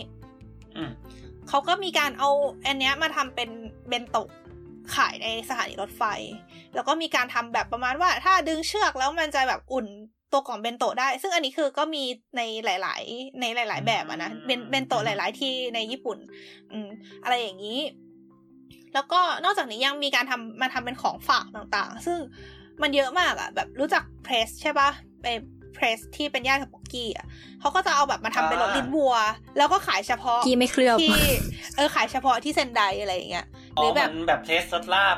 ประมาณใช่ใช่ใช่ขนมเซมเบ้อะไรเงี้ยก็คือทำเป็นรถลิ้นวัวแล้วก็ขายเฉพาะที่เซนได ถ้าเกิดไปเดินตามสถานีอะสถานีเซนไดก็จะเจอผลิตภัณฑ์ที่เกี่ยวกับลิ้นวัวเต็มไปหมดเลยแบบขนม ขนมที่เป็นขนมปกติในญี่ปุ่นที่แบบเป็นมันฝรั่งทอดอะไรเงี้ยปกติไปที่ไหนก็เจอใช่ปะแต่ถ้าไปซื้อที่สถานีเซนไดอะจะเจอไอ้มันฝรั่งทอดรถลิ้นวัวอะไรเงี้ยก็คือแบบอะไรก็ตามลิ้นวัว เออ แล้วก็นอกจากนี้ยังมีลิ้นวัวแช่แข็งสำหรับซื้อไปย่างกินเองที่บ้านอะไรอย่างงี้ก็มีเหมือนกัน มีไอศครีมลิ้นวัวไหม อันนี้น่าสนใจเหมือนกันนะ จริงๆ หมดมีไหมวะ คือจำได้ว่าเคยเคยเจอ เคยเจออะไรสักอย่างแปลกๆกับเกนวัว อ๋อ เคยเจอคามาโบโกะลิ้นวัว ลูกชิ้นปลา ลูกชิ้นปลาผสมลิ้นวัว ลูกชิ้นปลาที่ไม่ใส่ปลาแต่ใส่วัวไม่ไม่ไม่คือมันเป็นลูกชิ้นปลาใช่ปะแล้วมันก็สับเอาลิ้นวัวชิ้นเล็กๆอะแบบผสมเข้าไปในเนื้อมันอะ เออ ก็คือเป็นการฟิวชั่นระหว่างของดังสองอย่าง ของดังสองอย่าง ใช่ใช่อีกหน่อยก็น่าจะมีถั่วแระกับลิ้นวัวนะ นั่นสิ ลูกชิ้นปลาถั่วแหละละลิ้นวัวนะคะเออพูดถึงลิ้นเลยพูดถึงลูกชิ้นปลาพูดถึงลูกชิ้นปลาต่อเลยละกัน คือลูกชิ้นปลาเนี่ย อันนี้ไม่แน่ใจเหมือนกันนะว่าที่มามันมาจากไหน แต่ว่าสิ่งที่มันต่างจากลูกชิ้นปลาปกติ คือเวลาเราไปร้านอาหารญี่ปุ่นอะเราจะเห็นลูกชิ้นปลาหน้าตาแบบเป็นคือวงกลมใช่ปะ แล้วแบบไอ้ลูกชิ้นที่มันมีสีชมพูเป็นขอบอะนึกออกปะนารูโตะปะอ่าอันนั้นจำรู้สึกว่ามันก็เรียกคามาโบโกะเหมือนกันนะเออแต่ว่าก็คือลูกชิ้นปลาจริงๆอะมันหาที่ไหนก็ได้ในญี่ปุ่น แต่ที่เซนไดอะมันจะทำหน้าตาเป็นรูปใบไผ่เขาเรียกว่าซาซาคามาโบโกะซึ่งไอตัวลูกชิ้นปลาใบไผ่เนี่ย มันจะมีความพิเศษโอเคอย่างหนึ่งก็คือรูปร่าง อย่างที่สองก็คือ ด้านนอกมันอะมันจะเหมือนย่างอะให้แบบมีความเกรียมนิดๆอะอืม แล้วมันก็จะได้เหมือน texture ที่ต่างกันออกไป แล้วก็ได้รสชาติที่ต่างจากลูกชิ้นปลาปกติที่แบบผ่านการนึ่งธรรมดา อืม อืม ซึ่งเขาก็เอาตัวนี้เป็นจุดขายด้วยการแบบมีการเปิดร้านที่ให้นักท่องเที่ยวอะสามารถหรือแบบแม้แต่คือใครก็ได้อะนะคนที่ไปใช้ลูกค้า สามารถย่างลูกชิ้นปลากินเองได้ ก็คือปกติลูกชิ้นปลาเราจะนึกภาพเป็นแบบเย็นๆปะแบบเป็นเป็นอาหารที่แบบไม่ไม่ได้คือคือคือเขาไม่ได้เอาใส่เกี๊ยวเตี๋ยวเหมือนไทยอะ คือหมายถึงของที่เซนไดอะนะคือประมาณว่าเวลาจะกินอะเขาเรียกอะไรอะอืมมันมันเรียกอะไรนะ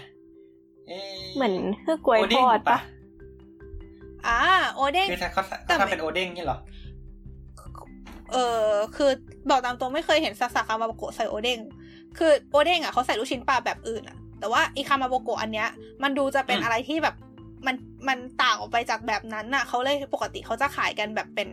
เป็นแพ็กเกจอันอะไรเงี้ยแล้วแบบเวลากินก็คือกินเย็นๆไปเลยอะไรอย่างงี้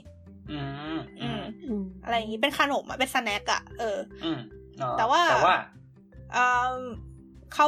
ก็เปิดให้ลูกค้าสามารถย่าง เองได้ก็คือเขาจะมีคามาโบโกะที่ยังไม่ได้ย่าง คือปกติอันที่ขายปกติมันจะย่างไปแล้วแล้วทำให้เย็นไปแล้วอะแต่อันนี้ก็คือจะเป็นลูกชิ้นขาวๆอะหน้าตาเป็นใบไผ่แล้วก็เป็นขาวๆแล้วเขาก็จะแบบมีเตาย่างแล้วก็แบบขึ้นแบบเหมือนกับเอาไม้ไปจ่อไฟอะไรเงี้ยแล้วก็ย่างแล้วมันก็จะแบบเหมือนตัวผิวมันก็จะเกรียมเกรียมเป็นสีน้ำตาลพองๆออกมาอะไรเงี้ยแล้วก็กินอะไรประมาณนั้น เออสนุกดี อันนี้อันนี้เคยไปละ เคยไปหลายรอบแล้วเออ อะไรอย่างนี้ อืม ซึ่งอันนี้แน่นอนว่าก็คือแบบถ้าเกิดไปเดินสถานีเซนไดอย่างเงี้ย ก็จะเจอแบบเป็นร้านไทยของฝากวางเยอะเหมือนกัน อืม ก็อีกอย่างหนึ่งก็คือซุนดาเลือถั่วแหละใช่ไหม อันเนี้ยคือที่มามาจากการที่ที่จังหวัดเนี้ย มีไอ้ต้นถั่วถั่วและมันคุณภาพดี คือต้นต้นถั่วเหลืองอะคือถั่วและกับถั่วเหลืองมันคืออย่างเดียวกันนะนะ ถั่วแระคือเวอร์ชั่นที่อ่อนกว่า คือถั่วแระคือเก็บตอนที่มันยังอ่อนอยู่อะฮะโอ้ใช่ใช่เดี๋ยวนะใช่ถั่วเหลืองเนี่ยภาษาอังกฤษเรียกอะไรถั่วเหลือง soybean ปะ soybeanอ๋อ soy ถั่วแระก็คือ soybean เหมือนกัน เดี๋ยวนะ soybean คือถั่วแระญี่ปุ่นไม่เหมือนถั่วแหละไทยก่อนเลยอะถั่วแหละญี่ปุ่นที่ว่าที่ชื่อเอดามาเมะเนี่ยก็คือ soybean เหมือนกัน เฮ้ยเฮ้ย เฮ้ยคือถ้าเราเก็บตอนที่เราถ้าเก็บตอนที่มันยังเขียวอยู่มันจะกลายเป็นถั่วแหละ ถ้าเราหล่อให้มันเหลืองอะ มันจะกลายเป็นถั่วเหลืองอ่าอย่างนี้ความรู้ใหม่นะคะ ซึ่งมันรู้ทำไปสองคน ด้วยการที่ต้นถั่วถั่วแระของญี่ปุ่นของที่จังหวัดเนี้ยอุณหภาพมันดี เพราะฉะนั้นสิ่งที่ตามมา สิ่งที่ตามมาก็คือผลิตภัณฑ์จากถั่วและ หรือว่าถั่วเหลืองทั้งหมดอะก็จะมีชื่อเสียง ซึ่งนั่นก็คือมีถั่วและใช่ปะถั่วและแบบที่เรากินกันแบบเอาไปต้มเกลือแล้วก็กินอะ แล้วก็ซุนดะก็คือถั่วแหละกวนอย่างที่บอก แล้วก็มิโซะด้วย เพราะว่ามิโซะหมักมาจากถั่วเหลืองอืมเซนไดมิโซะเต้าหู้เต้าหู้อะไรเงี้ยเต้าหู้ก็คือคิดว่าด้วย แต่ว่ารู้สึกว่าไม่ได้โดนเชิดชูเท่าเซนไดมิโซะงบหมด คือคนไทยหรือคนต่างชาติอาจจะไม่ค่อยรู้จักแต่ว่าคนญี่ปุ่นเขาชอบกินมิโซะกันไงแบบซุปมิโซะอะไรเงี้ยในหมู่คนญี่ปุ่นอะเซนไดมิโซะค่อนข้างมีชื่อเสียงเลยนะอืมอืมก็นะคะ ก็เออสำหรับคนที่ไม่รู้มิโซะคือเต้าเจี้ยวญี่ปุ่น อืม ก็ อันเนี้ยก็คือเป็นที่มาของการที่มันมีผลิตภัณฑ์คุณภาพดีในท้องที่อะแล้วเขาก็เลยดึงขึ้นมาแล้วพยายามหา การแปรรูปผลิตภัณฑ์นั้นให้มันออกมาแบบเป็นผลิตภัณฑ์ที่ขายได้อะไรอย่างเงี้ย อย่างซุนดะอะไรอย่างงี้หรือแบบพอมีซุนดะใช่ปะพอมันมันไอถั่วแหลกวนเนี่ยมันมีชื่อเสียง นอกจากวิธีกินแบบปกติ คือปกติที่ว่าคือแบบดั้งเดิมอะคือเอามากินกับโมจิเขาก็เอาซุนดะมาเป็นส่วนผสมของของหวาน ซึ่งตอนนี้ถ้าเกิดไปเห็นไปแบบเดินในเซนไดสเตชันเนี่ย ก็จะได้เห็นแบบขนมจากซุนดะเยอะมาก คุกกี้พาย อะไรป๊อกกี้ เอ่อ ไดฟุกุ มันจูต่างๆ คือเยอะมากอะ่ะ คือ คือขนมทุกอย่างที่ผสมซุนดะได้ก็ผสม ไอติมซุนดะก็มีอะไรอย่างเงี้ย เออ ซึ่งก็เป็น คือเรารู้สึกว่าเป็นวิธีของญี่ปุ่นมาก ๆ เลย เพราะว่าปกติญี่ปุ่นแบบเวลาเขาทำการตลาดอะไรสักอย่างเขาก็จะเอาอันนั้นเป็นตัวตั้งต้น แล้วเขาจะทำ product จากไอสิ่งนั้นนะที่มันขายได้ไปแล้วออกมา คนก็จะเหมือนซื้อกันอะไรอย่างเงี้ย อืม อันนี้ก็คือเป็นเป็นเรื่องราวของพวก KitKat พวกอะไรพวกเนี้ยนะอะไรนะ เหมือนเหมือนทำ KitKat รสต่าง ๆ อะไรอย่างนี้ใช่ใช่ใช่อะไรอย่างนั้น ก็ก็คือ อันเนี้ยก็จะเป็นเรื่องราวของอ่าของกิน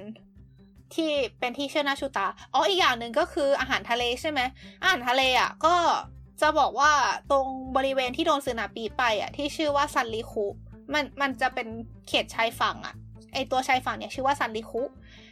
มันเป็นแหล่งผลิตอาหารทะเลที่คุณภาพดีมาก อืม ก็เป็นสาเหตุว่าทำไมอาหารทะเลมันถึงอร่อย ซึ่งสิ่งที่มีชื่อเสียงมากของเศษของของเขตซาริคุก็คือปลาแซลมอนกับไข่ปลาแซลมอน อืม ปลาแซลมอนแบบทั้งแบบที่แบบเป็นสดแล้วก็แบบที่ สุกแล้วอะไรอย่างเงี้ย นอกจากนี้ก็จะมีอูนิด้วยก็คือหอยเม่น แล้วก็หอยนางรมก็มีชื่อเสียงพอสมควร อืม แต่ว่าหอยนางรมนี่อาจจะแบบสู้ทางฮิโรชิมาไม่ได้ฮิโรชิมาอาจจะดังกว่า อืม แต่ว่าหอยนางรมตรงนี้ก็มีชื่อเสียงนะ หอยนางรมอะ อืม ค่ะ อืมซึ่งด้วยความที่แซลมอนกับไข่แซลมอนอะคุณภาพมันดีใช่ปะ มันก็เลยมีเมนูที่มีเฉพาะที่เซนได ขึ้นมาอันนึงก็คือข้าวหน้าไข่ปลาแซลมอนกับปลาแซลมอน ซึ่งอันเนี้ยเขาเรียกว่าไข่ปลาแซลมอน เออเขามีชื่อว่าฮาราโกเมชิ ก็คืออ่าคือคือชื่อมันแปลว่า คือชื่อมันก็คือแปลตรงตัว คือเป็นเนื้อแซลมอนกับไข่แซลมอน แต่ไม่ใช่เนื้อแซลมอนสดนะ เป็นเนื้อแซลมอนที่เหมือนเขาเอาไป ทำให้สุกแล้วอะแล้วก็มีไข่ปลาแซลมอนด้วยอะไรเงี้ยเป็นเมนูขึ้นชื่อของที่นี่ที่หากินที่อื่นไม่ได้ แล้วก็กินได้แค่ช่วงหน้าหนาวเท่านั้น อืมประมาณนั้น ก็เผื่อใครจะมานะคะ อะไรอย่างเงี้ยก็คือเหมือนเขาเขาจะต่อยอดจากตัวโปรดักที่มันมีคุณภาพอะไรเงี้ยแล้วก็เอาไปทำอะไรที่มันมีความยูนิคขึ้นมา เพื่อที่คนจะได้ต้องมาที่นี่เท่านั้นถึงจะกินได้อะไรประมาณนี้ นะคะ ซึ่งเอาจริงแบบมีอาหารประจำเขต แล้วก็แต่ละเขตก็มีอาหารประจำฤดูด้วยป่ะคะทำให้แบบใช่ไปแต่ละฤดูก็จะได้ประสบการณ์ที่แตกต่างกันไปใช่อย่างหอยนางรมเนี้ยก็คือจะมีแค่ช่วงหน้าฤดูใบไม้ผลิกับฤดูหนาวเลยเอ้ยไม่ใช่ขอโทษฤดูร่วงใบไม้ร่วงกับฤดูหนาวอะไรอย่างเงี้ยอ่าอืมแล้วก็รู้สึกว่าแต่ว่าคือรู้สึกว่าเดี๋ยวนี้พวกด้วยความที่แบบอ่โลกาภิวัตน์แล้วอะ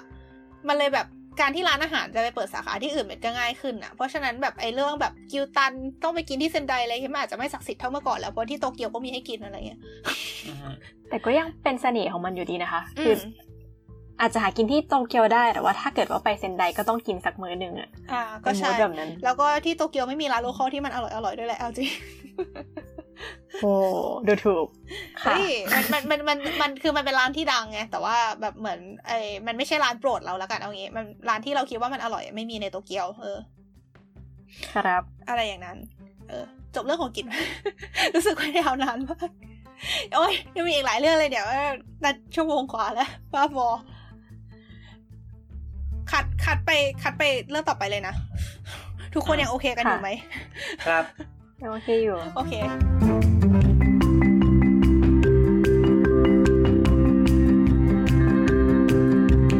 ต่อไปจะเป็นเรื่องของคุณดาต่อไปจะเป็นเรื่องของท่านดาเตะมาซามูเนะนะคะ อยากรู้ว่าออมรู้อะไรเกี่ยวกับคนคนนี้บ้างอ่าจริง ๆ ตอนที่ไปเรียนนิรพันธ์อะก็ได้เรียนรู้มาเยอะแล้ว แต่ว่าได้ คืนเขาไม่หมดแล้ว ตอนนี้ที่จำได้ก็คือเป็นแบบซามูไรคนสำคัญที่เป็นเหมือนต่อมาเป็นเจ้าเมืองอะไรทำนองนั้นว่าของบริเวณนั้น แล้วก็กลายเป็นเหมือนมาสคอตของเซนไดที่มองไปทางไหนอะก็จะต้องเห็นสัญลักษณ์ของท่านดาเตะอ่าใช่ใช่เจ้าเมืองกลายเป็นมาสคอตไปแล้วเฮ้ยน่ารักมากบอกเลย คือหัวเป็นลูกข้าวปั้นอะ แล้วก็มีสัญลักษณ์อะเออหมดสิ้นความน่าเกรงขาม เอ้ยแต่ว่าคนคนนี้คือเป็นคนที่เขาเรียกว่าอะไรอะเขาเรียกเขามีฉายาว่ามังกรตาเดียว เพราะเขาตาบอดข้างหนึ่งแต่ถึงเขาตาบอดข้างหนึ่งเขาก็ยังเป็นนักรบที่เก่งมาก ๆ อยู่ดี เออ คือตอนที่เขาแบบไปสู้รบจนแบบได้เมือง แบบไปกลายเป็นเจ้าเมืองอะไรนั่นก็คือเขาตาบอดไปแล้วนะ คือเขาตาบอดตั้งแต่ช่วงวัยรุ่นอะแล้วแบบภาพจำก็คือจะเป็น ซามูไรที่ใส่หมวกที่หน้าตาเหมือนหมวก Darth Vader ซึ่งจริงๆ หมวก Darth Vader ได้แรงบันดาลใจมาจากคนคนนี้เนี่ยแหละ เออ แล้วก็ใช่ใช่ คือหมวก Darth Vader มีที่มาจากหมวกของดาเตะมาซามูเนะเนี่ยแหละ ก็คือเขาเขาจะมีเขาจะมีหมวกแบบคล้ายๆ หมวก Darth Vader แล้วก็จะมีสัญลักษณ์ที่หน้าผากเป็นรูปจันทร์เสี้ยวที่หน้าตาเหมือนไนกี้อ่า search ดูได้ฮะดาเตะมาซามูเนะ D A T E M A S A M U N E ฮะ แล้วก็เขาก็จะมีผ้าคาดตาข้างหนึ่งอืม แล้วส่วนใหญ่รูปที่เห็นก็คือจะอยู่บนหลังม้าซึ่งเห็นตอนแรกนึกถึงพระเจ้าตากที่จันท์มากเลยอยู่บนหลังม้าแต่พระเจ้าตากไม่มีไนกี้นะพระเจ้าตากไม่มีไนกี้มีหมวกนอกแทนเออเออจริงจริงพอเห็นเห็น search search รูปดูแล้วใช่เลยนะฮะเป็นการ เป็นหมวก Darth Vader ที่มีโลโก้ไนกี้ขนาดยักษ์ติดอยู่บนหัว ไหนใบอธิบายสิ ก็ก็นั่นแหละก็คือนึกออกไหมหมวก Darth Vader มันก็จะเป็นแบบเเป็นเรียกว่าเหมือน ถ้ามองตรงๆ มันก็จะเหมือนแบบมีรูปแบบเป็นรูปสี่เหลี่ยมคางหมูใช่ไหมคว่ำลงมาอะไรเงี้ยก็สีดำๆอย่างเงี้ยก็เป็นหน้ากากประมาณนั้น เสร็จแล้วก็จะมีเออสิ่งยาวๆโค้งๆสีทองเหมือนคล้ายๆ โลโก้ไนกี้นะฮะ แปะอยู่บนหัว ซึ่งใหญ่มาก ใหญ่ มันมาคือมันไม่ใช่เป็นแบบเป็นเป็นโลโก้เล็ก ๆ แปะอยู่ข้างหน้าเฉยๆนะ มันเป็นเหมือนแบบ ใช้คำว่าไงดีเหมือนเหมือนเหมือนแบบถูกถูกเอาดาบฟันหัวแล้วดาบมันก็ค้างอยู่อย่างนั้นอะแล้วมันก็ติดอยู่บนหัวอย่างนั้นแล้วมันก็ยาวๆอะเอออย่างนั้นอะ คือมันยาวมากดูเกะกะแล้วดูไม่ practical มากๆเออมันยาวมากครับ อันนี้คือคำอธิบายของท่านดาเตดาซามุเนะนะฮะอืมนะคะก็เป็นคือคนคนนี้เขามีประวัติมาแบบ สี่ร้อยกว่าปีแล้วอะเป็นช่วงสมัย คือคือเราไม่ได้แม่นประวัติศาสตร์ญี่ปุ่นเท่าไหร่นะ แต่ถ้าเกิดใครที่แบบเล่นเกมเกี่ยวกับประวัติศาสตร์ญี่ปุ่นบ่อยๆอะน่าจะพอจะรู้จักบ้าง หรือแบบ ถ้าใครที่เล่นเกมดาบอะโทเคนรันบุอะไรเงี้ย ก็จะมีดาบอันหนึ่งที่มีผ้าคาดตาข้างหนึ่งก็คือเป็นดาบของท่านดาเตะ อืมโอ้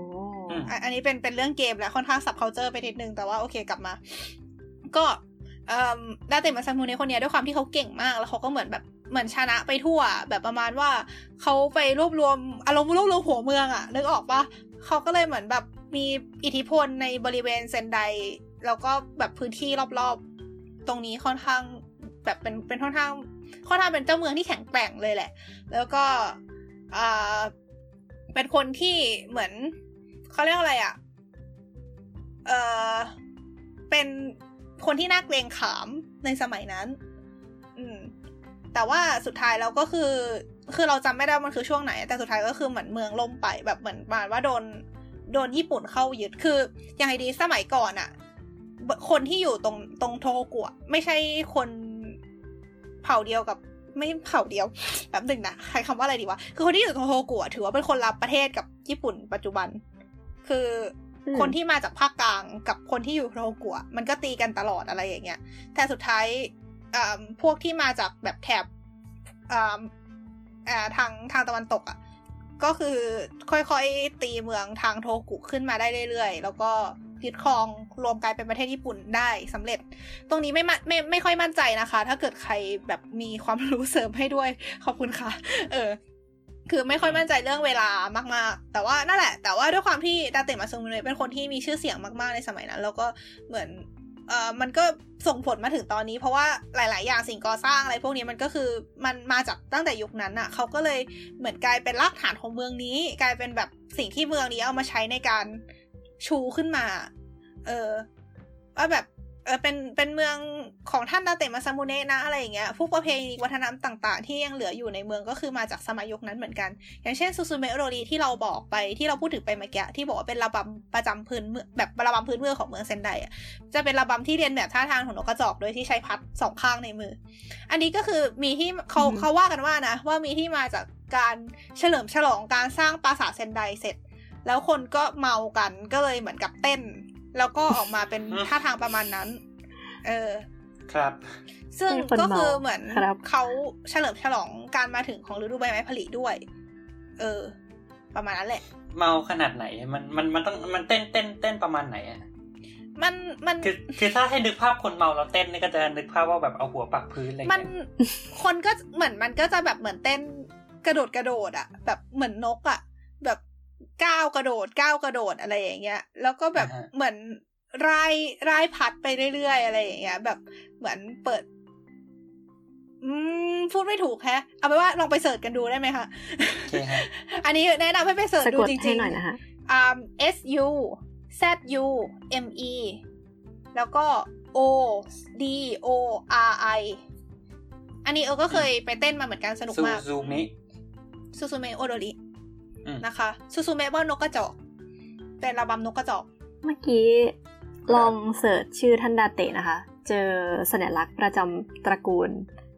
ของดาเตะมีนกกระจอก คิดว่าจะเป็นนกกระจอกมาอยู่ในนั้นสองตัวด้วยแล้วล้อมรอบด้วยใบไม้ด้วยใบไผ่นี่แหละ ดูแบบ อ๋อ ใช่ใช่มันก็จะอันนี้เสร็จไม่ไม่แน่ใจว่าหน้าเดียวกันหรือเปล่านะวิกิเรื่องเซนไดโดน่าจะหน้าเดียวกัน ก็เป็นเรียกว่าแบบเป็นโดเมนอะไม่รู้คือคำคำว่าโดเมนในที่นี้มันน่าจะเป็นเขตเป็นเป็นอาณาจักรเล็กๆ อันหนึ่งในยุคเอโดะ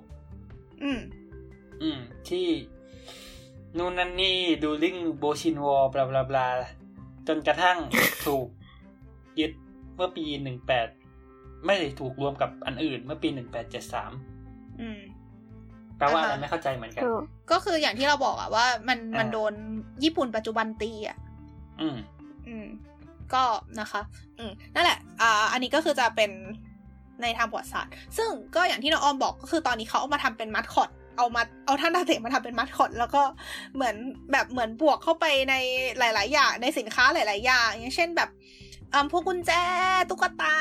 ต่าง ๆ นู่นนี่อะไรอย่างเงี้ย เออ หรืออย่างรู้จักห้างโลกิโฮเต้ใช่ปะ ที่เป็นห้างที่มีชื่อเสียงในหมู่คนไทยเวลาที่ไปจะไปซื้อของฝาก เออ ดองกิโฮเต้สาขาเซนไดอะก็จะมีตุ๊กตาเพนกวิน ที่ใส่หมวกดาเตะใส่หมวกดาเตะ แล้วก็ในมือถือลูกชิ้นปลาคามาโบโกะร้องไห้น่ารักมากอะไรอย่างเงี้ยก็คือแบบกลายเป็นมัดคอดของเมืองไป ประมาณนั้น อืม แต่ว่าตรงเนี้ยญี่ปุ่นก็จะเอาพวกครับ อะไรนะรู้สึกว่าญี่ปุ่นชอบเอาพวก character หลัก ๆ เช่นคิตตี้หรือลักดิลัคุมะ ไป collab collaborate กันแต่ละจังหวัดด้วยป่ะแบบใช่ใช่ใช่ก็จะเป็นคิตตี้ใส่อะไรสักอย่างหนึ่งก็คือถ้ามาที่รีลักคูมา shop ที่เซนไดอะก็จะเจอรีลักคูมาที่เป็นใส่หมวกท่านดาเตะแล้วก็มีขายแค่ที่เซนไดนะคะ เออคือจริงๆในเรื่องเนี้ย แบบมีคนบอกว่า คือคือเคยคุยกับเอ่อคนแบบบล็อกเกอร์ที่มาจากโตเกียวที่เขาเออที่เราเล่าให้ฟังเมื่อกี้ คือเขาพูดประมาณว่าจริงๆอะประวัติท่านดาเตะมันน่าสนใจมากเลยนะ แต่รู้สึกว่าคนยังไม่ค่อยรู้กันเยอะขนาดนั้นอะไรเงี้ยคือถ้าไม่ได้มาเที่ยวพิพิธภัณฑ์ดาเตะอะไรก็อาจจะไม่รู้จักไปเลยก็ได้ แบบคนที่รู้ก็คือจะเป็นพวกที่เล่นเกมประวัติศาสตร์ญี่ปุ่นก็คือแบบค่อนข้างจะแบบยูนิคไปในระดับหนึ่งอะคือแบบเป็นนิชอะคือเหมือนอย่างแบบเขาเรียกว่าอะไรอะ โอดาโนบุนางะอะไรอย่างเงี้ยมันก็ค่อนข้างมีชื่อเสียงในหมู่คนไทยมากกว่าปะเหมือนพูดไปคนก็น่าจะเคยได้ยินชื่อกันบ้าง แต่ว่าถ้าเป็นดาเตะอย่างเงี้ยเหมือนเขาเหมือนพี่เขาพูดประมาณว่า จริงๆ ถ้าสร้างสล็อตแบบเหมือนกับเผยแพร่สตอรี่ของดาเตะซึ่งจริงๆ มันน่าสนใจมากอะ่ะให้คนนักท่องเที่ยวต่างชาติอะไรเงี้ยรับรู้ได้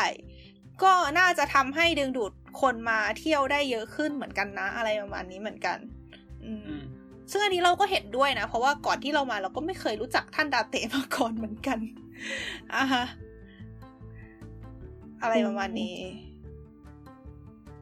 มีข้อมูลหนึ่งที่เราจดไว้ทำไมก็ไม่รู้เหมือนกันนะคะ คือท่านดาเตะสูงแค่ร้อยห้าสิบเก้าเซนติเมตรเท่านั้น อ่า เออเออเตี้ยกว่าเราอีก เอ้ย ไม่ใช่ เตี้ยสูงพอๆกับเรา แล้วก็เลือดกรุ๊ปเอเกิดราศีอะไร คืออะไรนะคะ เกิดราศีอะไรฮะ นั่นสินะแต่จริงๆถ้ารู้ว่าเสียชีวิตปีหนึ่งพันหกร้อยสามสิบหกนั่นแหละ ก็ถ้าถ้ารู้ถ้ารู้เกิดดาเตะก็น่าจะเขาเขาจะรู้เลือดกรุ๊ปเลือดดาเตะได้ยังไงในเมื่อมันย้อนไปตั้งกี่ร้อยปีที่แล้ว ใช่ อันนี้ก็อยากรู้เหมือนกันคือเราจดว่าเลือดกรุ๊ปเอแล้วก็วงเล็บว่ารู้ได้ไงฟะเสียชีวิตไปเป็นร้อยปีแล้ว เออเอออะไรอย่างนั้นไม่รู้เหมือนกัน ก็นะ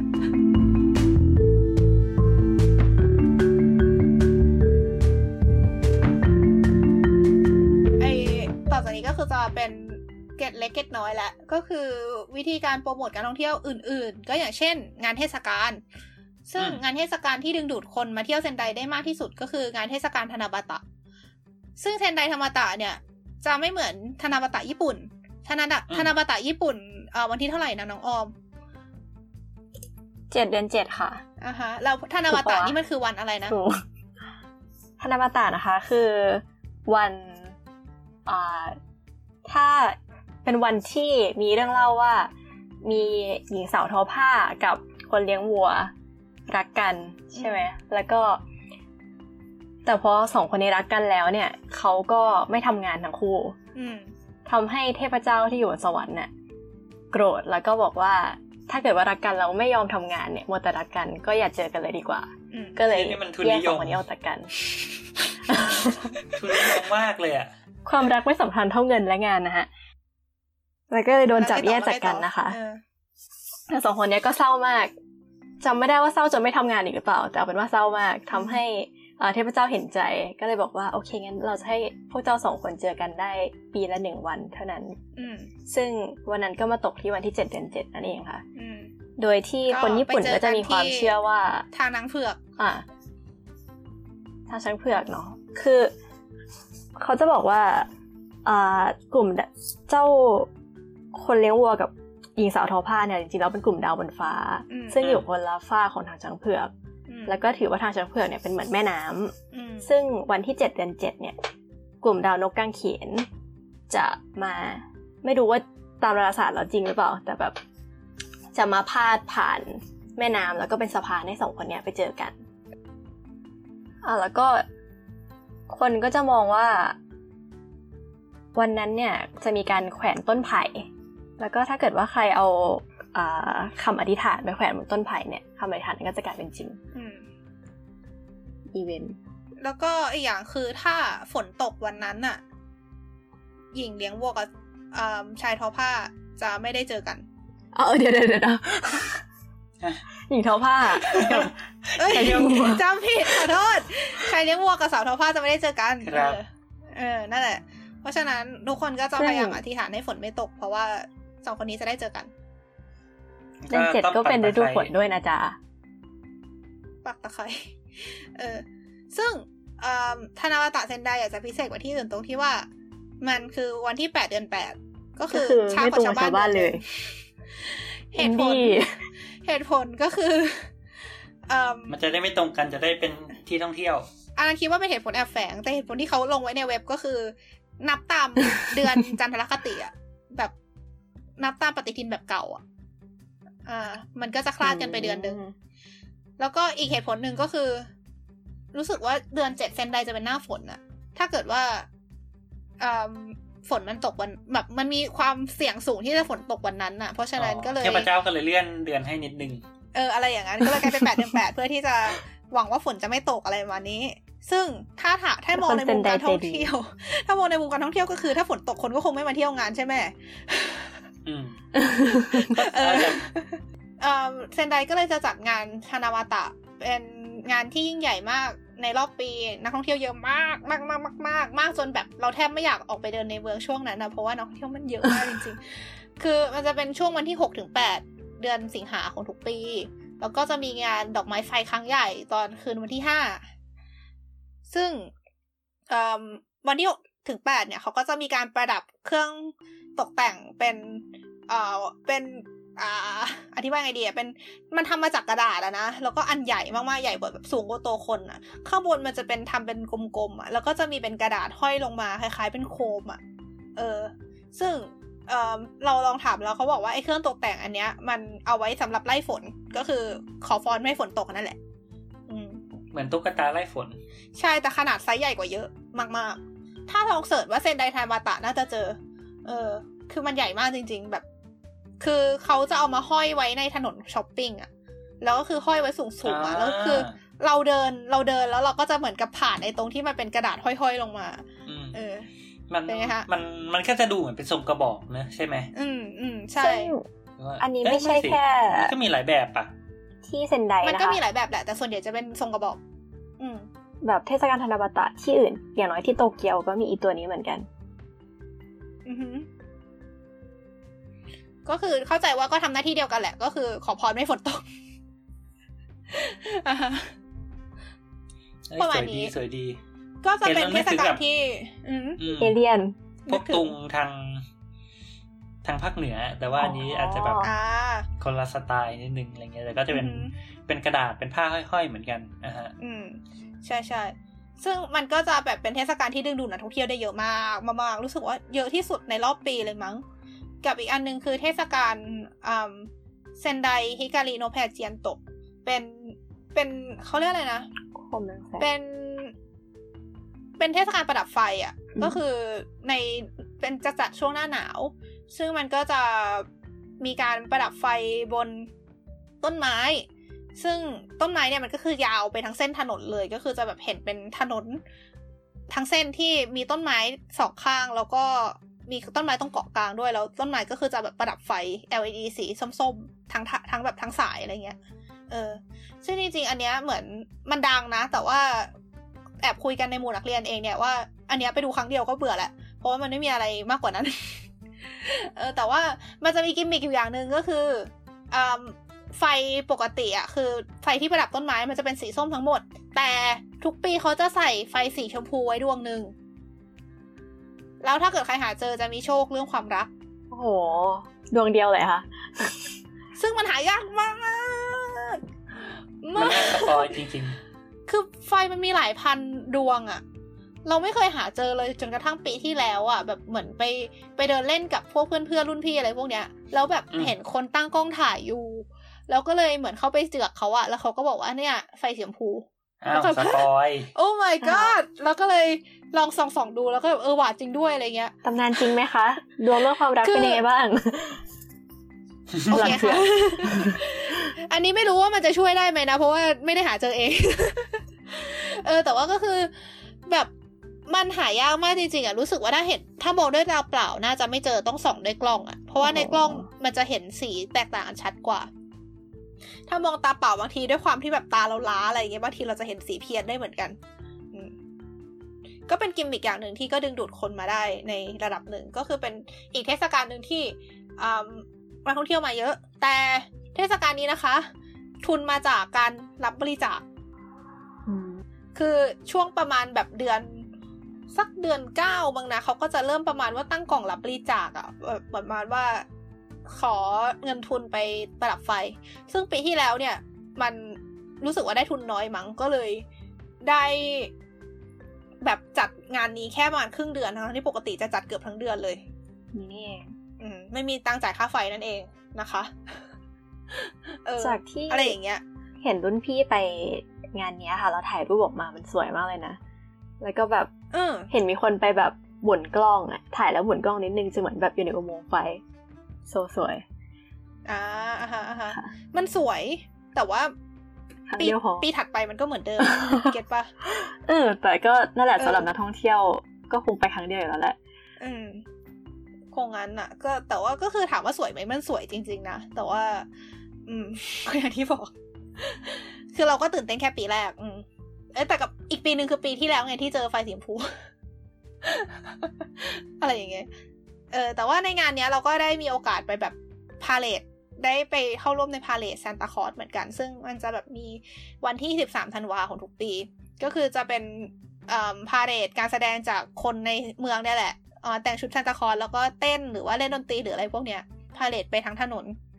แล้วก็เข้าร่วมในน้ำชมรมอะ ก็คือเราอยู่ชมรมเต้นใช่ปะ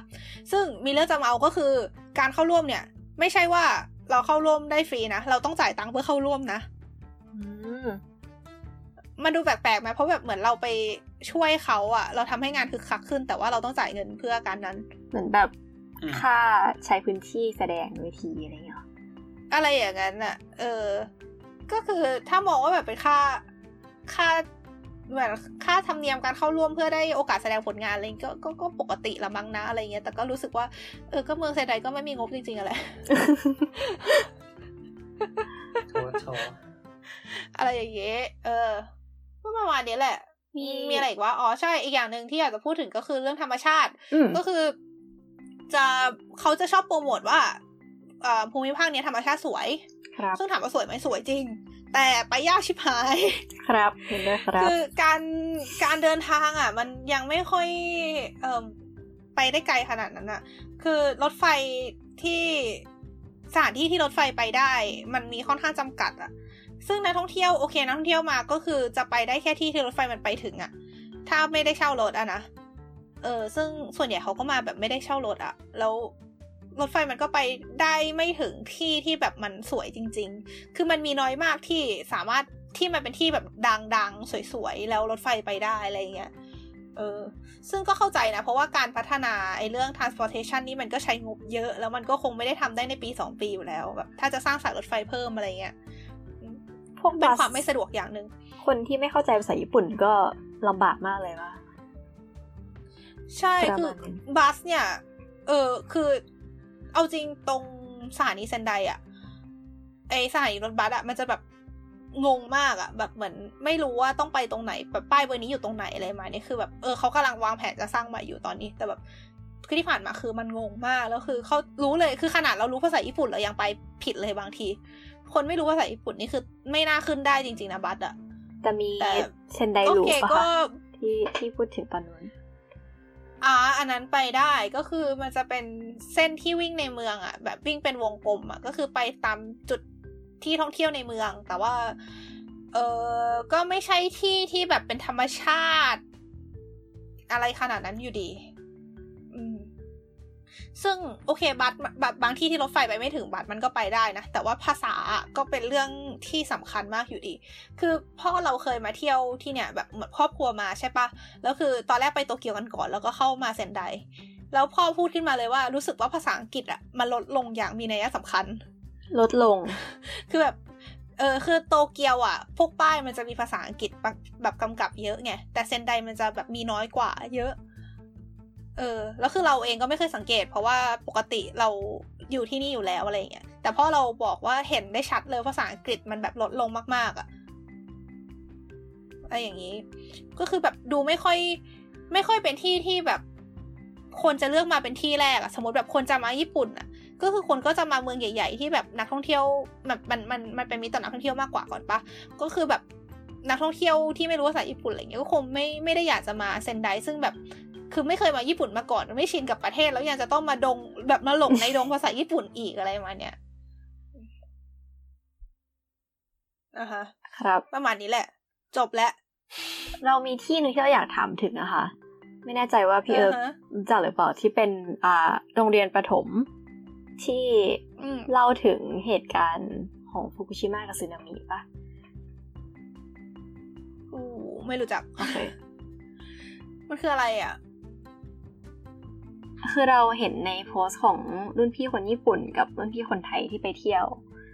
เป็นเหมือนโรงเรียนประถมที่ตอนนี้ไม่มีนักเรียนแล้วอะ แล้วเขาก็เปลี่ยนมันเป็นพิพิธภัณฑ์ที่เล่าเรื่องภัยพิบัติต่างๆ ที่ทำให้มันถูกทิ้งร้าง แต่เราไม่มีรายละเอียดเหมือนกันนะอ่าที่เมืองไหนนะ อยู่เซนไดเหมือนกันนี่แหละค่ะ ขอ หาแบบแต่มันติดตาเรามากเลยมันน่าสนใจความสึกเราอ๋ออาราฮามะเอเลเมนทารีสคูลค่ะ อันนั้นแหละ อืม ไม่เคยไป อืม แล้วก็อีกอย่างหนึ่งที่พูดถึงเซนไดแล้วมีเพื่อนที่แบบดูการ์ตูนเยอะ พูดกรี๊ดขึ้นมาทันทีก็คือมันเป็น อ่าฉากหลังของเรื่องไฮคิว อ๋อ ใช่ใช่ไฮคิวคือแอนิเมะอ่าอะไรนะวอลเลย์บอลปะวอลเลย์บอลที่มีผู้ชายหล่อๆเยอะๆ ใช่เฮ้ยแต่เห็นเขาว่าเรื่องนี้ซึ้งนะเป็นแบบมิตรภาพลูกผู้ชายปะอ่าก็มีเพื่อนเราที่แบบเหมือนชอบเรื่องนี้อะไรเงี้ยเขาก็เคยเหมือนไป ตามรอย location ที่อยู่ในเรื่องเหมือนกัน อย่างไองานเทศกาลประดับไฟไอฮิการิโนเพเจียนโตเนี่ยมันก็เป็นหนึ่งใน location ที่อยู่ในอนิเมะเรื่องนี้เหมือนกันนะก็สำหรับคนที่ชอบอนิเมะก็น่าจะ อืม น่าจะกรี๊ดแล้วก็ เออมีอะไรเนี่ยอ๋อใช่ ถ้าช่วงใกล้ถ้าเร็วๆนี้ก็จะมีฮานิวคือฮานิวยูซุรุที่เป็นนักเล่นไอซ์สเก็ตที่ เกิดที่เมืองเซนไดอะก็เมืองเซนไดก็เอามาทำเป็นจุดขายอย่างมหาศาล มีการทำเทศทำนิทรรศการเกี่ยวกับฮานิวยูซูรุที่สถานีเซนได มีการสร้าง standee ตั้งไว้อะไรอย่างเงี้ย แล้วก็มีแฟนคลับจากไทยมาตามรอยฮานิวจริง ๆ แบบมาเพื่อตามรอยฮานิวอย่างเดียวอะไรเงี้ยแบบตอนที่มีพาเหรดแห่แสดงความยินดีที่ฮานิวได้เหรียญโอลิมปิกอะ ก็คือแบบเป็นทำพาเหรดรถแห่รอบเมืองเลยอะไรเงี้ย ก็มีคนที่บินมาจากไทยเพื่อ เข้าร่วมพาเหรดนั้นอะเออ ถามว่าเรารู้ได้ไงก็คือเขามาคุยในเพจอะประมาณว่าแบบมาขอคำแนะนำอะไรพวกเนี้ย เออ ก็เลยรู้ว่า อ๋อ ก็คือมีแบบแฟนคลับที่มาเพื่อตามรอยอย่างนี้จริง ๆ เหมือนกันอะไรอย่างนี้ เป็นนักสเก็ตลีลาที่แบบมีชื่อเสียงนะคะอืม คือเขามีชื่อเสียงเพราะว่าเขาได้แบบทำลายสถิติหลายอย่างแล้วก็เหมือนอได้เหรียญโอลิมปิกด้วย อืม ก็นะคะก็กลายเป็นแบบขวัญใจคนเซนไดขวัญใจคนญี่ปุ่นด้วยอะไรเงี้ยคนเซนไดก็แบบยกให้เป็นไอดอลประจำเมืองไปเลยอะไรเงี้ยสรุปว่าไม่เกิดไม่ว่าจะเกิดอะไรขึ้น ทางการก็จะเอาไปเป็นจุดขายทั้งหมดทั้งสิ้นอะไรประมาณนั้น หรือแบบลานสเก็ตที่ฮานิวเคยใช้เป็นที่ซ้อมอะไรเงี้ยก็แบบตอนนี้มีนิทรรศการที่เป็นเกี่ยวกับฮานิวอยู่ อันนี้เราเคยไปมาทีหนึ่งก็คือจะแบบมีรวมรูปภาพ มีรวมผลงาน แล้วก็มีลายเซ็นฮานิวแปะอยู่อะไรมาเนี้ยครับเออ ไม่ใช่ว่าเรียกว่าไงที่ญี่ปุ่นก็ได้เหรียญโอลิมปิกเยอะอยู่นะ ใช่ใช่แต่ว่าเหมือนคนนี้เขา character โดดเด่นขึ้นมาด้วยมั้งอ่าแม่ยกเยอะด้วยนักสเก็ตลีลาส่วนใหญ่น่าจะแบบหน้าตาดีหุ่นดีอะไรอย่างงี้ปะใช่ เออเขาหน้าตาดีด้วย อืม เข้าใจประเด็นละโอเค คือมันกลายเป็นกึ่งกึ่งไอดอลไปแล้ว ไม่ใช่แค่นักใช่กีฬาเพราะว่าจริงๆ เมื่อเมื่อกี้ search คำว่าเซนไดแบบเมืองเซนไดใน Google อะไรเงี้ยก็ก็ขึ้นรูปมาเหมือนกันว่าแบบเป็นรูปนักกีฬาโบกไม้โบกมืออืมท่ามกลางฝูงชนอะไรเงี้ยก็งงอ่าฮะๆว่าไอ้ใครวะ หรือแม้แต่แบบพวก ร้านที่ทำงาน craft อะงานไม้อะไรเงี้ยในเซนไดอะตอนช่วงที่ฮานิวได้เหรียญโอลิมปิกอะก็คือเขาก็ทำเป็นเซตพิเศษ เซตแบบฉลองให้ฮานิวเป็นรูปรองเท้าสเก็ตอะไรนี้เหมือนกันนะอืมอืมประมาณนี้ ขอกลับมาที่อ่าโรงเรียนประถมอาราฮามะนิดนึงนะคะอะฮะจากการเสิร์ชเน็ตก็คือในช่วงที่เกิดแผ่นดินไหว ครั้งใหญ่แล้วก็สึนามิเนี่ยเอ่อ โรงเรียนประถมแห่งเนี้ยเป็นที่ที่คนมาอพยพรวมกัน แล้วก็หนีขึ้นไปที่ชั้นดาดฟ้า แล้วสึนามิมันมาถึงแค่ชั้นสองทำให้คนที่มาอพยพมาอยู่ที่เนี่ย รอดจากสึนามิเกือบทั้งหมด ตอนนี้ที่นี่ก็เลยกลายเป็นเหมือนสุดยอดสัญลักษณ์ว่าเราจะเหมือนแบบไม่แพ้พ่ายแพ้ต่อสึนามิอีก แล้วก็เอาไว้แสดงว่าเกิดแผ่นดินไหวครั้งนั้นและสึนามิครั้งนั้นเนี่ยทำให้เกิดอะไรขึ้นบ้างอืม ดูเป็นแนวทางดีดีดีของญี่ปุ่นที่แบบประชากรเด็กลดลงแล้วพวกโรงเรียนประถมก็กลายเป็นพิพิธภัณฑ์บ้างเป็นไม่รู้สิเดียวกังบ้างอะไรบ้างไปค่อนข้างเยอะเหมือนกันอะฮะน่าไป ดูน่าไป